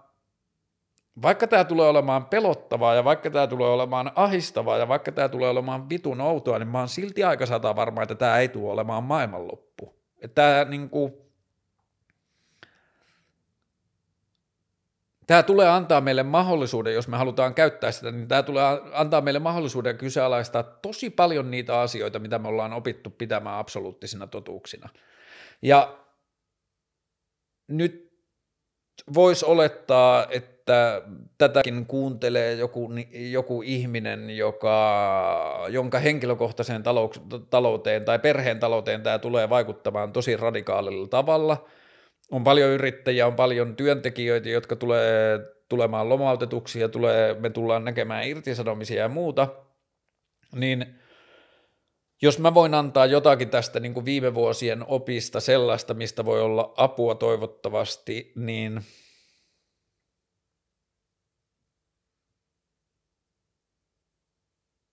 kyllä varmaan niin kuin ehkä tärkein on se itselle suotava armollisuus, se, että – jotenkin sen armollisuuden kautta, ja tässä mä en ole itse todellakaan onnistunut aina hirveän hyvin, mutta onnistua jollakin tavalla jakamaan se elämä kahteen, että on raha-asiat ja sitten on kaikki muut asiat. Koska raha-asioissa on se vittumainen puoli, että se, niin kuin, kun raha-asiat menee solmuun tai vaikeaksi, niin se vaikuttaa kaikkiin muihinkin elämän osa-alueisiin. Mutta se, mitä ihminen voi, ainakin teoriassa, mä en ole aina onnistunut siinä ja mä onnistun siinä välillä ja välillä en, mutta ainakin teoriassa ihminen voi, mitä ihminen voi tehdä, on jakaa ne vähän niin kuin kahteen osaan. Että on nämä raha-asiat, ja sitten seuraavat vaikeudet on maksamattomat laskut ja on häpeän tunne ja on riittämättömyyden tunne ja on itsesyyllistäminen ja on unettomuus ja kehollinen ja fyysinen ahdistus. Niin kuin joskus viime syksynä, niin mä oon kokenut niin vitun ihmeellisiä tunteita mun kehossa ja niin kuin semmosia niin kuin jotenkin kroonistuneita niin kuin ei ehkä kipuja, mutta semmoisia niin epämukavuusasioita, jotka tuntuisi niin kuin ne olisi jossain päin kehoa, mutta silti ei pysty fyysisesti sanomaan, missä ne on. Ja mä oon niin kuin makoillut tässä sohvalla sille varmaan kymmeniä tunteja semmoisissa ihan niin kuin ihmeellisissä solmuissa sen kanssa, että kun mä en ole tiennyt vaan, että mitä mä teen tai mitä tästä seuraa, ja se, mikä on ollut jännä huomata, on, että kun on yksi kerrallaan kohdannut niitä asioita, joita on pelännyt ensin tosi pitkään, ensin on vaan pelännyt sitä, että vitsi, että kohta mä en pysty maksamaan mun puhelinlaskua, tai kohta mä en pysty maksamaan sitä, tätä tai tuota, niin sitten kun nämä asiat on yksi kerrallaan tapahtunut ja joku on mennyt ulosottoon tai joku on mennyt perintätoimistoon tai jotain, niin sitten kun se asia on tapahtunut, niin sitten aina jälleen niin kuin yksi kerrallaan aina kun joku pelko on toteutunut, niin aina on saanut todeta, että haa, että edelleen mä hengitän, edelleen mulla on ystäviä, edelleen mulla on sosiaalisia suhteita, edelleen mulla on mahdollisuus mennä kävelylle, edelleen mulla on mahdollisuus sitä, tätä ja tuota, että se niin kuin mieli tuntuu rakentavan sitä tuntemattomasta paljon pelottavampaa ja ahdistavampaa kuin se sitten varsinaisesti kohdatessa on, niin tätä mä toivon, että kuka tahansa, joka joutuu nyt tulevina aikoina käsittelemään näiden tunteiden kanssa, niin sitä mä toivon, että ihmiset, niin kuin mä haluan kannustaa ja jos pystyy, jos voin antaa jotain työvälineitä, niin mahtavaa, mutta että, niin kuin, että mä toivoisin, että ihmiset pystyisi löytämään sen tason, että säilyisi, säilyisi joku semmoinen kehollinen levollisuus siitä, että näitä ja näitä asioita mikään ei vie multa pois, vaikka mun rahat menis tai että mä en pystyisi maksamaan sitä tätä ja tuota, niin tämä asia on silti mun elämässä ja tämä asia on silti merkityksellistä. Ja jos mun pitää sanoa jotakin hyvää siitä, että mä oon ollut varaton, niin kyllä ne isoimmat niin kuin hyvät asiat, mitä siitä seurannut on ollut, että mä oon pystynyt henkilökohtaisella asialla niin kuin tarkkailemaan sitä, että mitkä asiat on oikeasti merkityksellisiä ja mitkä ei, tai mitkä asiat on oikeasti todellisia elämänlaadun mittareita ja mitkä ei. Ja tätä mä toivon, että tämä tulisi niin kuin yhteiskunnallisella tasolla meille tekemään kaikki meidän vanhat mittarit, mittarit tulee muuttumaan näköjään merkityksettömäksi. Ja crazy on huomata myös se, että kuinka paljon me ollaan jo nyt nähty, että meidän arki ja todellisuus on muuttunut, ja tätä on kestänyt vasta viikon. Ja tämä saattaa kestää sille kymmenen viikkoa tai 15 viikkoa tai 7 viikkoa, ihan sama, mutta tämä saattaa kestää nyt tosi pitkään, tämä on kestänyt vasta viikon, ja nyt me nähdään jo asioita, joita me ei oltaisi vielä niin kuin pari kuukautta sitten ikinä voitu uskoa, että se on edes mahdollista, tai että sella, sellainen olisi millään tavalla jotenkin meidän mahdollisuuksien kirjassa. Mä katson vähän mun kännykästä, mä en tee tätä siksi, että mulla olisi tylsää, vaan siksi, että mä kirjoitin muutamia asioita ylös, joita mä ajattelin, että olisi kiva, että mä muistaisin puhua. Mm.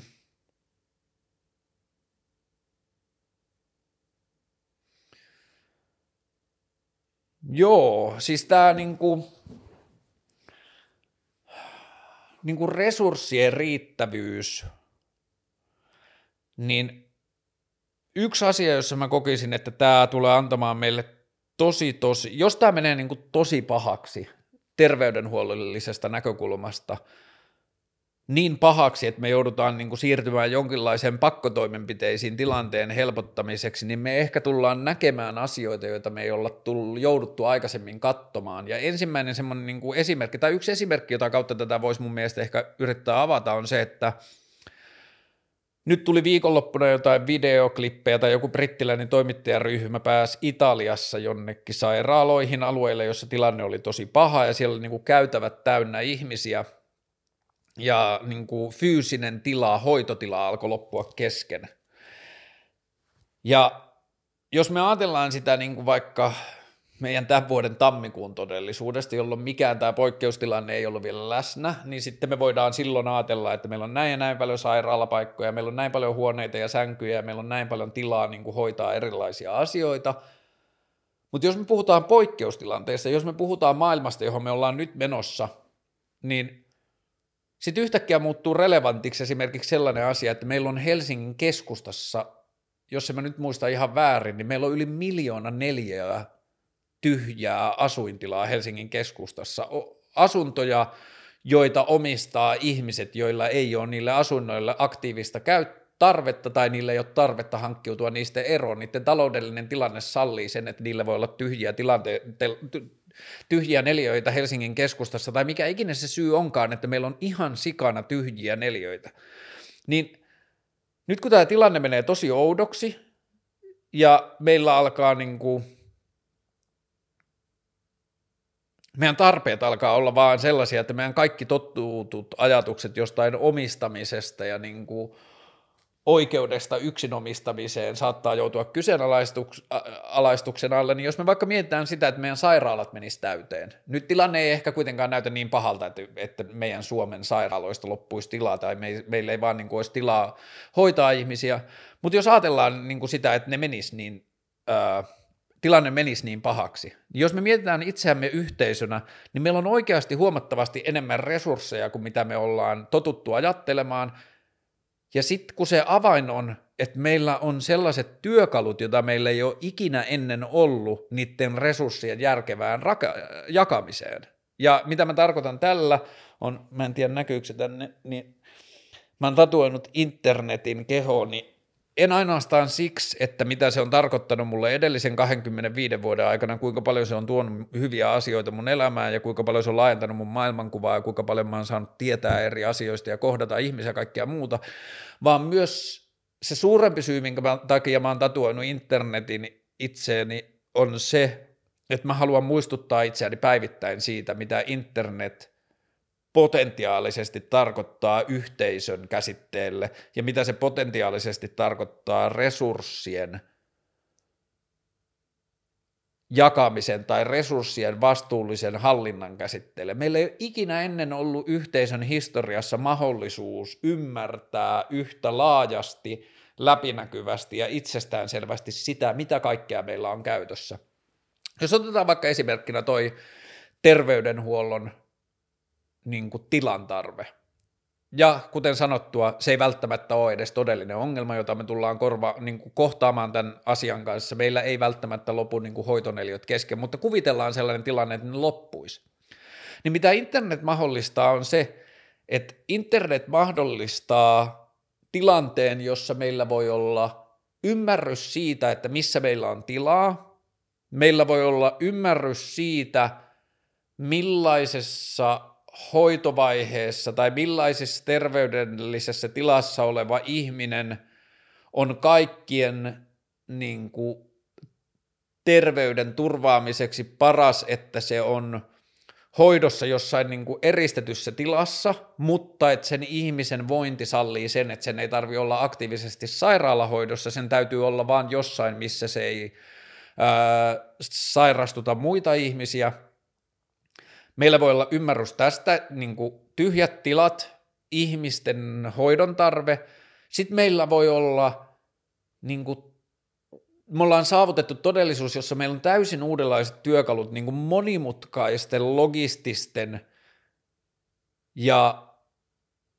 henkilöllisten resurssien jakamiseen ja automatisointiin siitä, että meillä on niin kuin mahdollisuus vaikka rakentaa järjestelmä, josta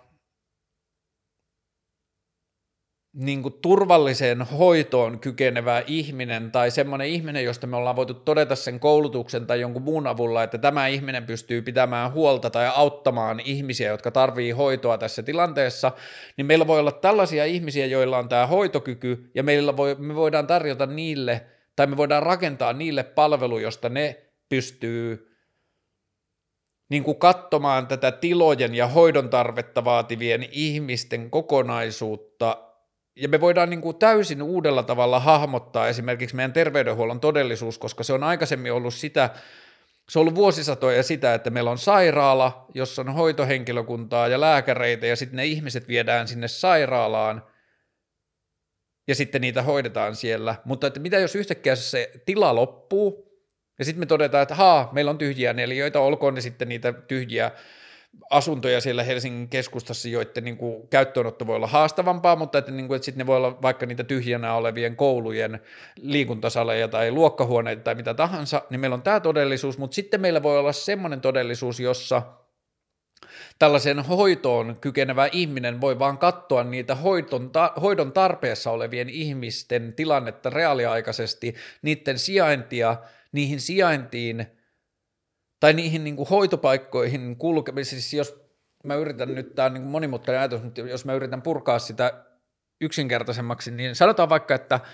tilanne menisi niin pahaksi, että sairaaloista loppuisi hoitotila, ja sitten todettaisiin, että meillä on niin älyttömästi näitä potilaita, jotka tarvii eristyksellistä tilaa, niin nyt me vuokrataan tai otetaan lyhytaikaisesti käyttöön näitä Helsingin keskustassa olevia tyhjiä neliöitä, ja tässä on tällainen vaikka sanotaan 40-vuotias potilas, joka, jolla ei ole välitöntä hengenvaaraa, mutta että sitä ei saa laittaa niin muiden ihmisten kanssa samoihin tiloihin sen tarkoitus, tarkoitusriskin pää, vuoksi, niin sitten se laitetaan tämmöisen johonkin tyhjään yksiöön jossain ö, kaupunkitilassa, ja sitten täällä on tätä hoitohenkilökuntaa, jota tarvitaan niin kuin, mitä ikinä se onkaan, antamaan jotain pistoksia tai tekemään jotain hoitotoimenpiteitä, niin tällaisella ihmisellä voi olla järjestelmä, jossa se voi seurata, että missä näitä potilaita on, minkälaista hoitoa ne tarvii, minkälainen kulku näihin tiloihin on, eli toisin sanoen onko niihin taloyhtiöihin ovikoodit, tai miten tämä hoitaja pääsee sen ihmisen luo, ja niin kuin, se, että tätä on hankala selittää, kehittää ei tarkoita sitä, että sitä olisi hankala hallita. Ja tämä on niinku semmoinen niksahdus, jota mun mielestä meidän yhteiskunta ei ole vielä isolla, ta- isolla tasolla, korkealla tasolla tajunnut, että me edelleen kuvitellaan, että maailma on tosi hankala ja monimutkainen, ja jos on paljon muuttujia, niin sitten sen kompleksisuus vaan niin kuin silleen moninkertaistuu tai – on eksponentiaalista, mutta että kun internetin ja tietokantojen ja avoimien tietojärjestelmien ja dataan vapaan liikku- liikkuvuuden vuoksi kaikki ne meidän tottumukset asioiden monimutkaisuudesta ei pidä enää paikkaansa. Meillä voi olla tosi tosi monimutkaisia todellisuuksia, jos on hirveästi muuttuvia palasia, jos on hoitohenkilöitä ja näiden yksittäisten hoitohenkilöiden kykyjä ja valmiuksia hoitaa erilaisia asioita ja siellä on potilaita ja niiden potilaiden hoitotarpeita ja niiden potilaiden hoitopaikkojen moninaisuutta ja niiden hoitopaikkoihin pääsemisen vaikeuksia, ovikoodeja, avaimia, kaikkea, niin meillä on tämmöinen hirveä määrä monimutkaista dataa ja yhtäkkiä kun se puretaan järkevillä tavoilla tietokantoihin, niin siitä tuleekin sairaan yksinkertaista. Se, mikä tuntuu tuollaiselta monimutkaiselta jollakin häröpallolta, jossa on hirveästi liikkuvia palasia, onkin internetin avulla yhtäkkiä todellisuus, jossa tuolla on joku ihminen, jolla on vaikka sanotaan hammashoitajakoulutuksen vuoksi ensiapuvalmius, ja sillä voi olla applikaatio puhelimessa, jossa se näkee, että lähialueella potilas paikassa X tarvii hoitoa Y, A, mä voin hoitaa sen. Mä otan hoitaakseni sen, että mä menen tonne asuntoon, käy tsekkaamassa, että sillä potilaalla on kaikki kunnossa, laitan sille tipu, laitan sen tiputukseen tai teen sille ruokaa tai mittaan siltä kuumeen tai mitä ikinä mun pitää tehdä. Ja tällaisten todellisuuksien hahmottaminen on kyky, mihin meidän yhteiskunta tai yhteisö pystyy nykyisellä teknologialla, kaikella sillä, te, niin kuin, että se ei tarvi mitään uutta, se, sitä varten ei tarvi keksiä mitään uutta, siihen pitää vaan rakentaa uusia asioita. Ja se, mikä meidän yhteiskunnallisessa kehityksessä on ongelma tällä hetkellä, on se, että tuollaisten asioiden rakentaminen on huomattavasti, huomattavasti halvempaa kuin mitä meidän esimerkiksi vaikka poliittinen, to, poliittinen todellisuus luulee, tai poliittinen todellisuus, millä tavalla meidän yhteiskunnan palvelukehityksestä keskustellaan. Ja mä puhun ihmisenä, joka on tehnyt yli 20 vuotta internettiä työkseni. Mä ymmärrän, miten internetpalveluita rakennetaan, ja mä ymmärrän myös, mikä on yksinkertaisuuden merkitys niiden suunnittelussa ja yksinkertaisuuden vaikutus tuollaisten monimutkaisten järjestelmien rakentamisessa. Tähän asti kaikki meidän internetkehitys on tapahtunut kaupallisten toimijoiden toimesta. Meillä on kaikki tämä meidän sosiaalisen median kehikko on tapahtunut tai elää edelleen, kaikki meidän sosiaaliset mediat, mitä me käytetään, joista on tosi paljon hyötyä ja riemua meidän elämässä, niin se kaikki tapahtuu kaupallisten toimijoiden ehdoilla. Sitä pyörittää yritykset, joiden tehtävä on tehdä mahdollisimman paljon voittoa mahdollisimman lyhyessä ajassa. Ja samaan aikaan, jos me mietitään yhteiskunnan palvelukehitystä tai yhteiskunnan niin kuin digitaalisen todellisuuden, yhteisön digitaalisen todellisuuden kehittämistä, niin kaikki se ymmärrys ja käsitys, mitä meillä on siitä, miten yhteiskunnan digitaalista todellisuutta kehitetään, niin sen on mer- niin kuin määrittänyt meille IT-firmat, joiden tehtävä on tehdä voittoa. Parhaimmillaan vitun isot ja monimutkaiset IT-firmat. Mä kävin tapaamassa viime syksynä valtiovarainministeriön digikehitysjohtajaa, ja sitten mä sanoin sille, että mulla on ollut vuosia semmoinen fiilis, että Nokiasta oli meille suomalaisille enemmän haittaa kuin hyötyä, ja se millä mä perustelin sitä oli se, että Nokia opetti meille suomalaisille myös yhteiskunnallisella tasolla sen, että miten palveluita, palveluita kehitetään. Nokialla oli niin saatanasti rahaa, ja kaunis ajatus, mutta Nokian pyrkimys oli työllistää esimerkiksi Suomessa niin paljon ihmisiä kuin mahdollista, josta seurasi se, että tärkeintä oli se, että kuinka isoja projektit oli, ei se, kuinka tehokkaasti niitä tehtiin. Josta sitten seurasi se, että meillä on esimerkiksi yhteiskunnallinen ajatus siitä, että mitä tahansa valtiollista tai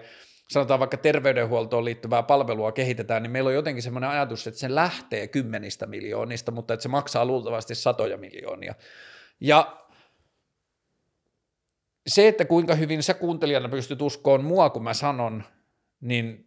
mulla on vähän rajalliset keinot vaikuttaa siihen, mutta mä toivon, että sä uskot, kun mä sanon, että se ei pidä paikkaansa.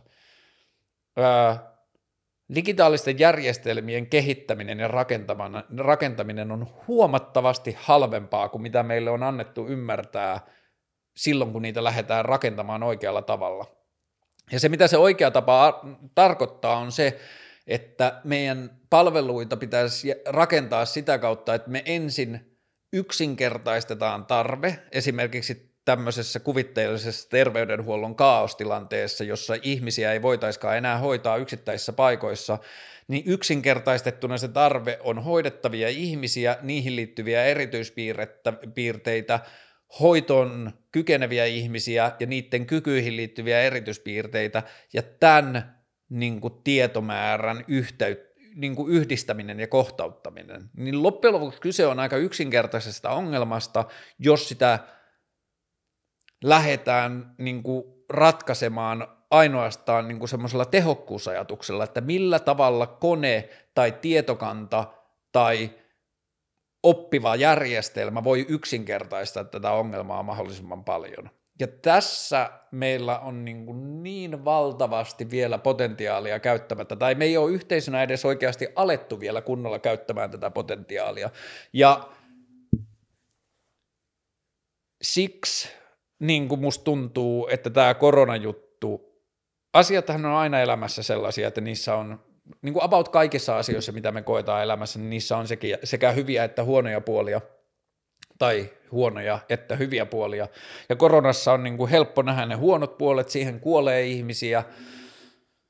se tulee pelottamaan ja ahistamaan ja vituttamaan ja vaikeuttamaan ihmisten elämää ihan va- niin valtavalla tavalla. Se tulee viemään ihmisiltä läheisiä ihmisiä, siihen tulee kuolemaan niin nuoria kuin vanhoja ja sitten tulee seuraamaan vaikka mitä, mutta silti, koska se koskettaa meitä kaikkia, niin meidän pitää myös uskaltaa ja pystyä puhumaan kaikista puolista, mitä siihen liittyy. Ja yksi asia, minkä takia mä koen niin kuin sellaista niin kuin jopa excitement liittyen tähän asiaan on se, että mitä jos tämä vastoinkäyminen, jota me nyt joudutaan kohtaamaan, onkin sellainen, joka saa meidät ajattelemaan esimerkiksi yhteisöä, ja vaikka sanotaan yhteisön ja internetin välistä suhdetta uudella tavalla. Että jos me tajuttaisikin tällaisessa tilanteessa, että että tällaisen tilanteen hoitoa ei pitäisikään miettiä niin kuin vaikka bisnesnäkökulmasta, vaan tehokkuusnäkökulmasta tai ongelman ratkaisun näkökulmasta. Ja tota, mä oon tehnyt niin kuin, tavalla tai toisella yrittänyt edistää tai rakentaa tai tuoda uusia ajatuksia tai ratkaisuja tähän koko tilanteeseen tai niin kuin tähän niin kuin internetin alikäyttöön yhteisön ongelmien ratkaisijan, niin mä oon yrittänyt tehdä tätä varmaan neljä, viisi, kuusi vuotta eri tasoilla, ja musta tuntuu, että mä tuun tekemään tätä neljä, viisi, 60 vuotta. Niin musta tuntuu, että tämä niin jotenkin sisäinen polte ja into siihen, että internetin todellisuus on paljon paljon parempi ja optimistisempi ja toivoa tuottavampi kuin mitä me arjessa toistaiseksi ymmärretään, niin mä tuun taistelemaan tämän puolesta. Ja niin kuin se syy, minkä takia mä oon kiertänyt niitä valtionhallinnon kehitystyyppejä ja myös poliitikkoja ja hain politiikkaa myös viime keväänä oli se, että mun kokemus on, että meillä tällä hetkellä on hirveästi politiikassa, tai politiik- tapa, jolla politiikka valitsee ihmiset järjestelmäänsä, niin se ei lähde siitä, että se etsisi ihmisiä, jotka näkee vaikka esimerkiksi tällaisten mahdollisuuksien tai niin kuin, poliitikon tärkein tehtävä on olla hyvä poliitikko,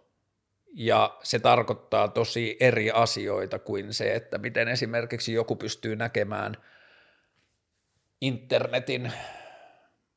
mahdollisuuden yhteiskunnan toiminnan kehittäjänä. Ja mun pointti ei ole sanoa, että mä oon oikeassa tai mä jotenkin absoluuttisesti tiedän, mistä mä puhun. Mulla on vaan tosi levollinen olo ton niin kuin mun yhteisön ja internetin välisen suhteen ajatuksen kanssa. Mä oon käyttänyt siihen viime vuosina, niin kuin mä sanoisin, tuhansia tunteja. Mä oon makoillut tässä sohvalla niin kuin satoja ja satoja tunteja ja katsonut jotain käsityövideoita, jotain metallintaontavideoita, mutta mitä mä oon varsinaisesti tehnyt on se, että mä joko aktiivisesti tai passiivisesti oon ruksuttanut tätä ideaa ja yrittänyt etsiä siitä niin kuin mun yksinkertaisesta ja jotenkin kaiken ratkaisevalta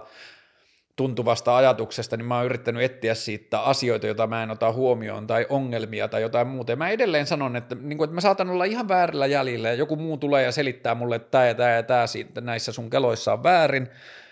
mutta se alkaa tuntumaan koko ajan enemmän ja enemmän epätodennäköisyydeltä, epätodennäköiseltä siksi, että mä oon kiertänyt tämän asian kanssa. Jos mä annan varovaisen arvion, niin mä oon puhunut näihin liittyvistä asioista jo yli kahden, varmaan 300 ihmisen kanssa viime vuosina. Mä oon käynyt esittämässä niitä IT-firmoissa, mä oon käynyt esittämässä niitä valtiolla, mä oon käynyt esittämässä niitä joka ikiselle vitun ihmiselle, mitä mä oon keksinyt. Ja mä en löydä sitä valuvikaa meidän ajatuksesta, tai niin kuin tästä ajatuksesta. Ja se ainoa ajatus, mitä mä ehdotan on se, että mitä jos me hetken suhtauduttaisiin internettiin vähemmän kapitalistisesti, mitä jos me suhtauduttaisiin hetki internettiin esim, niin kuin jopa sosialistisesti. Mä ajateltaisiin, että me käytettäisiin, inter, me otettaisiin tietty osa internetistä meidän yhteiskunnan niin kuin perustoimintojen turvaamiseen, ja jos mä ajattelen niin kuin normaalitilanteessa, ei koronatilanteessa, niin mä ajattelen, että yhteiskunnan yksi tärkeimmistä tehtävistä on poistaa yksilöiltä esteitä toimeliaisuuteen, kannustaa ja antaa ihmisille työkaluja niin kuin tarjota sen osaamista, kykyjä ja intoa ja työskentelyä, mitä tahansa niin kuin yhteisön palvelukseen. Ja esimerkiksi mitä tulee tähän varattomuuskeskusteluun tai taloudelliseen ahdinkoon –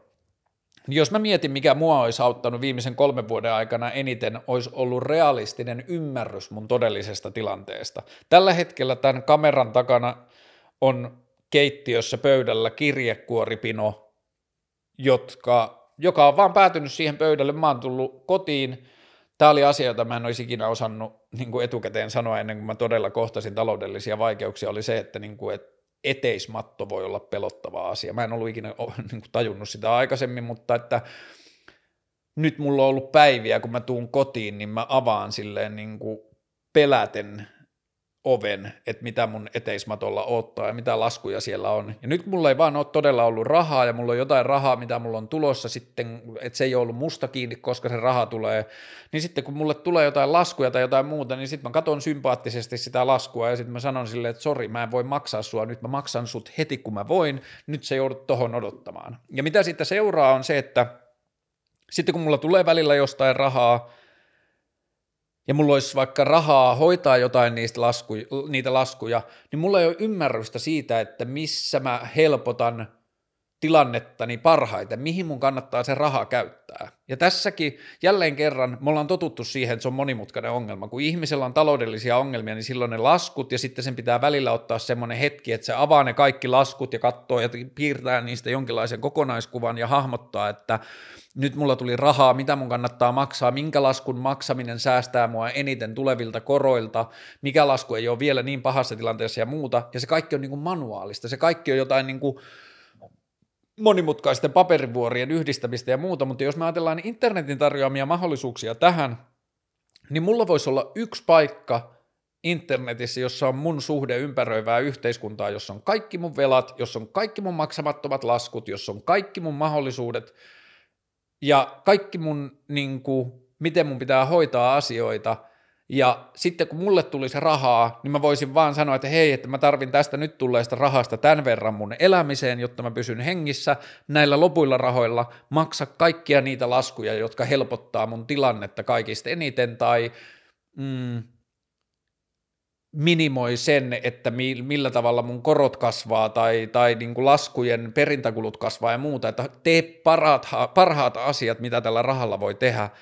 ja nyt sen parhaan asian tekeminen on A, se on sairaan monimutkaista, koska se niin kuin perustuu tuollaisiin niin isompinoa laskuja ja kaikkea muuta, plus ihmiselle, joka on taloudellisesta tilanteestaan ahdistunut, niin se on ihan todella todella synkkää ja vaikeaa ja vaatii ihan valtavaa henkistä voimaa pystyä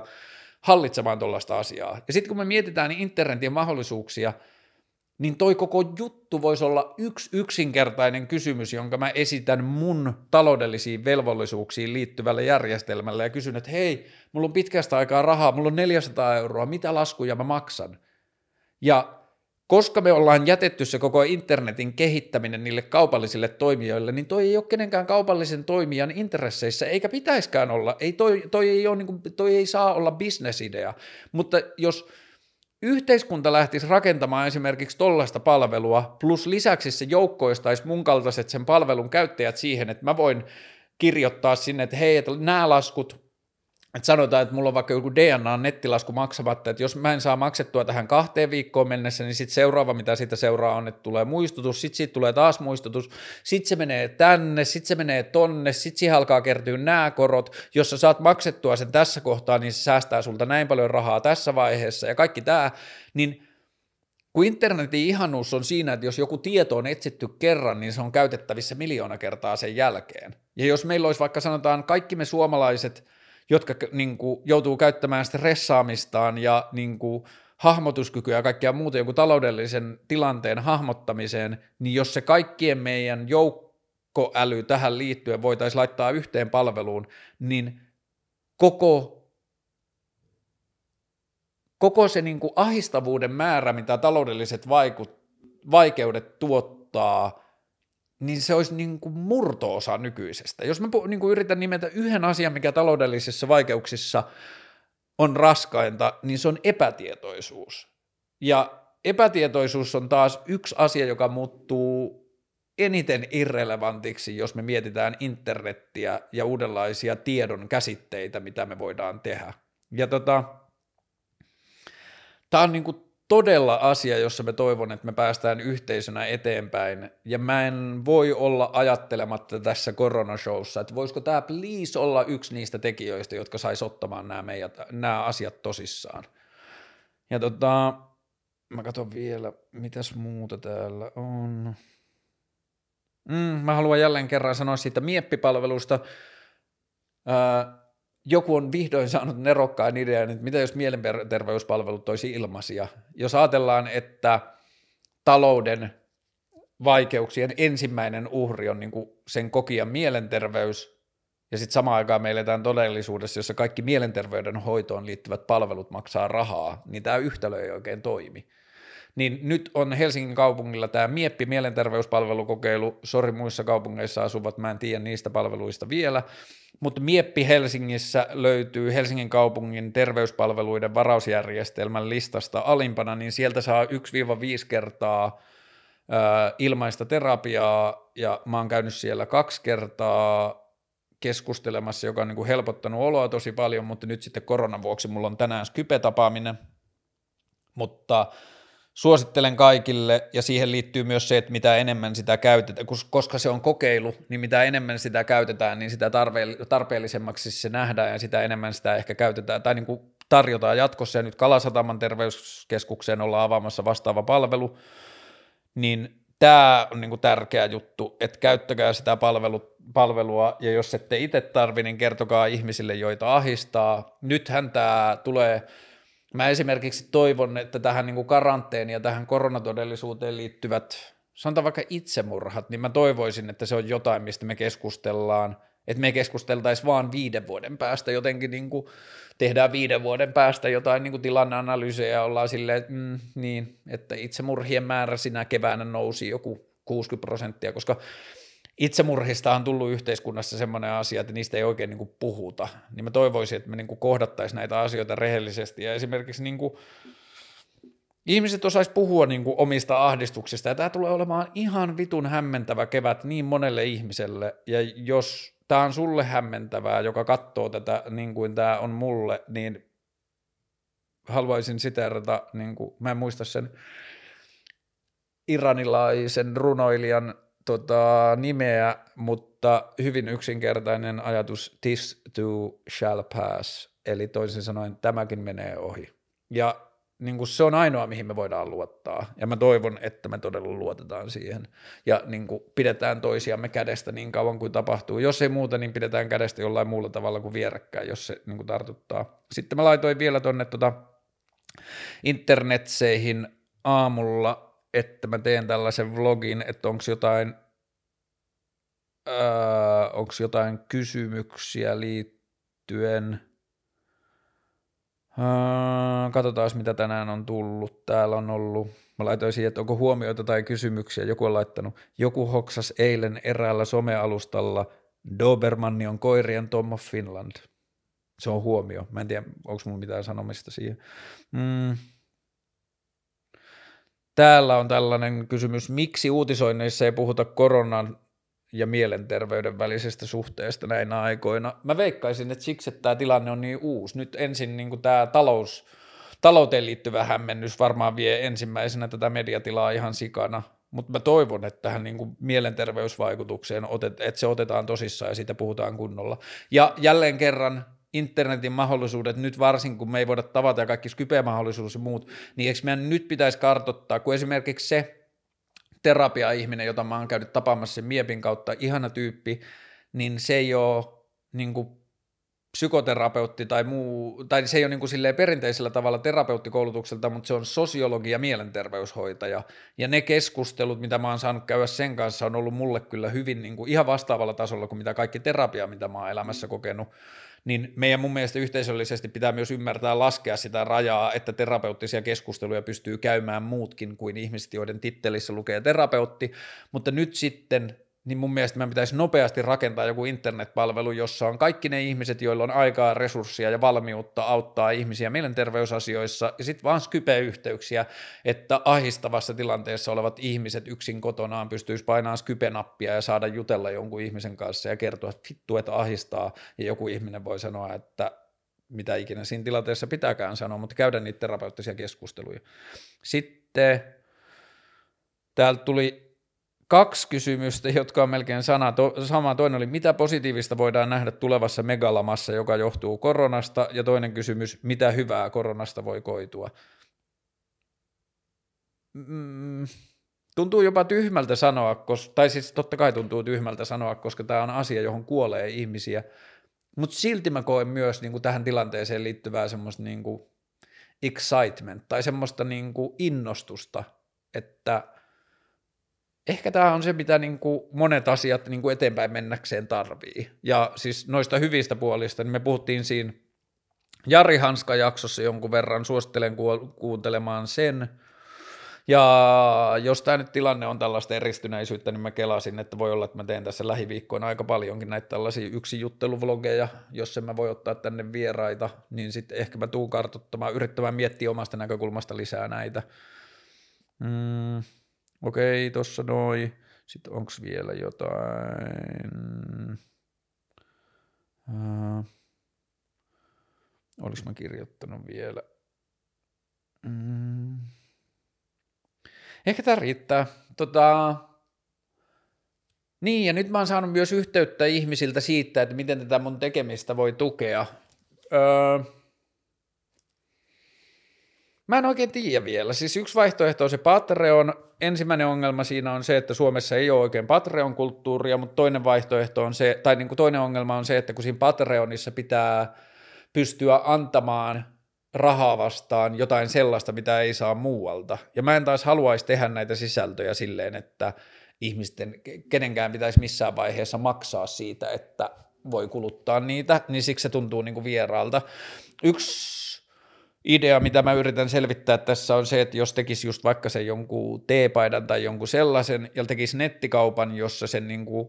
paidan hinta – olisi niin kuin nollakatteinen, että sanotaan, että vaikka jos sen paidan painaminen ja kustan niin kuin lähettäminen maksaisi vaikka 17 euroa, niin sitten se paita maksaisi 17 euroa, mutta siinä olisi ostaessa mahdollisuus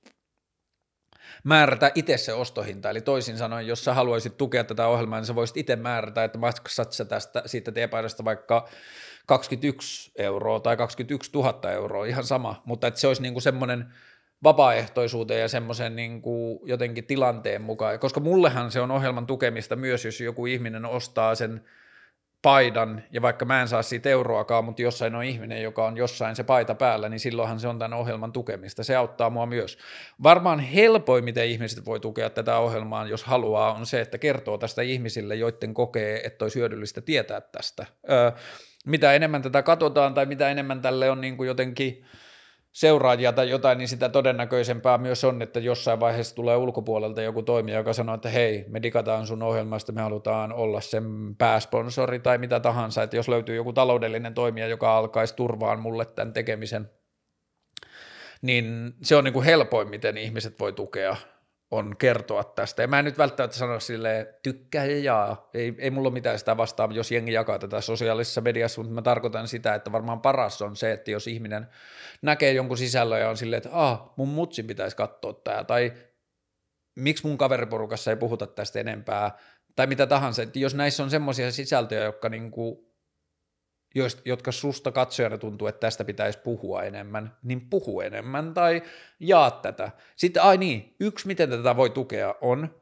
että jos sä katsot noita vanhoja jaksoja tai tätä jaksoa tai mitä tahansa, ja sä huomaat, että siellä on joku pätkä, että olipas hyvä pätkä tai olipas hyvä kysymys-vastauspari tai olipa hyvä pointti, niin jos sulla on edittiskillsejä, niin lataa YouTubesta se tiedosto omalle koneelle, leikkaa se irti siitä. Mä teen Dropbox-kansion, johon, kun mulla ei ole niin kuin, mulla ei ole oikein, no, kun mä vähän niin kuin sokeudun näille omille sisällöille, niin musta olisi siistiä, jos ihmiset ulkopuolelta niin kuin sanoo, että hei, tämä oli siisti tai tämä oli hyvä, koska joillekinhan nämä on liian pitkiä ja mä ymmärrän sen, niin sitten jos täällä on jotain semmoisia pointteja, jotka olisi hyvä, että ne tulisi yhteiskunnassa vaikka laajemmin keskusteluun, niin ainoa, mitä, tai niin kuin paras, mitä me voidaan tehdä, on se, että me voitaisiin leikata sieltä lyhyitä pätkiä tai tiivistelmiä niistä jaksoista, niin jos sulla on semmoinen fiilis, sulla on nyt liikaa aikaa, niin leikkaa sieltä semmoinen pätkä ja laita mulle vaikka Instagramissa viestiä, mä annan Dropbox-linkin, niin kerätään sinne ne ja sitten mä alan uploadaa YouTubeen niin kuin silleen kolmesta 15 minuuttia lyhyitä pätkiä näistä ohjelmista, tai jos sä haluat ottaa jonkun ohjelman, vaikka aikaisemman jakso, joka kesti kaksi ja puoli tuntia ja tiivistää sen 45 minuuttia, niin be my guest. Sitten mä julkaisen sen sinne mun omalle YouTube-kanavalle. Ne on niin kuin konkreettisia asioita, jos joku haluaa tukea ja on semmoista valmiutta ja osaamista, niin enemmän kuin tervetullutta. Uh, joo, tota, kyllä mä varmaan tuun tekemään näitä lisää ja ehkä yritän selvittää myös sitä, että millä tavalla mä voin olla sekä terveydellisesti vastuullinen, että ehkä tehdä myös keskustelujaksoja. Olisi ehkä siisti tehdä myös asioita, joilla niin kuin, jaksoja, jotka ei käsittele koko korona-asiaa millään tavalla. Puhutaan vaikka, en mä tiedä, fakit tisseistä tai jääkiekosta, ihan sama, niin olisi siistiä, että myös sellaista sisältöä pystyisi tuottamaan tässä ihmeellisinä aikoina. Mutta tota, Peace to the Middle East ja ei etit vihollisia, ei anneta pelolle liikaa valtaa, käytetään tyhjää aikaa mahdollisuuksien miettimiseen, kyseenalaistetaan vanhoja totuuksia, ollaan inhimillisiä ja rakastetaan niin paljon kuin rakkautta riittää. Heippa!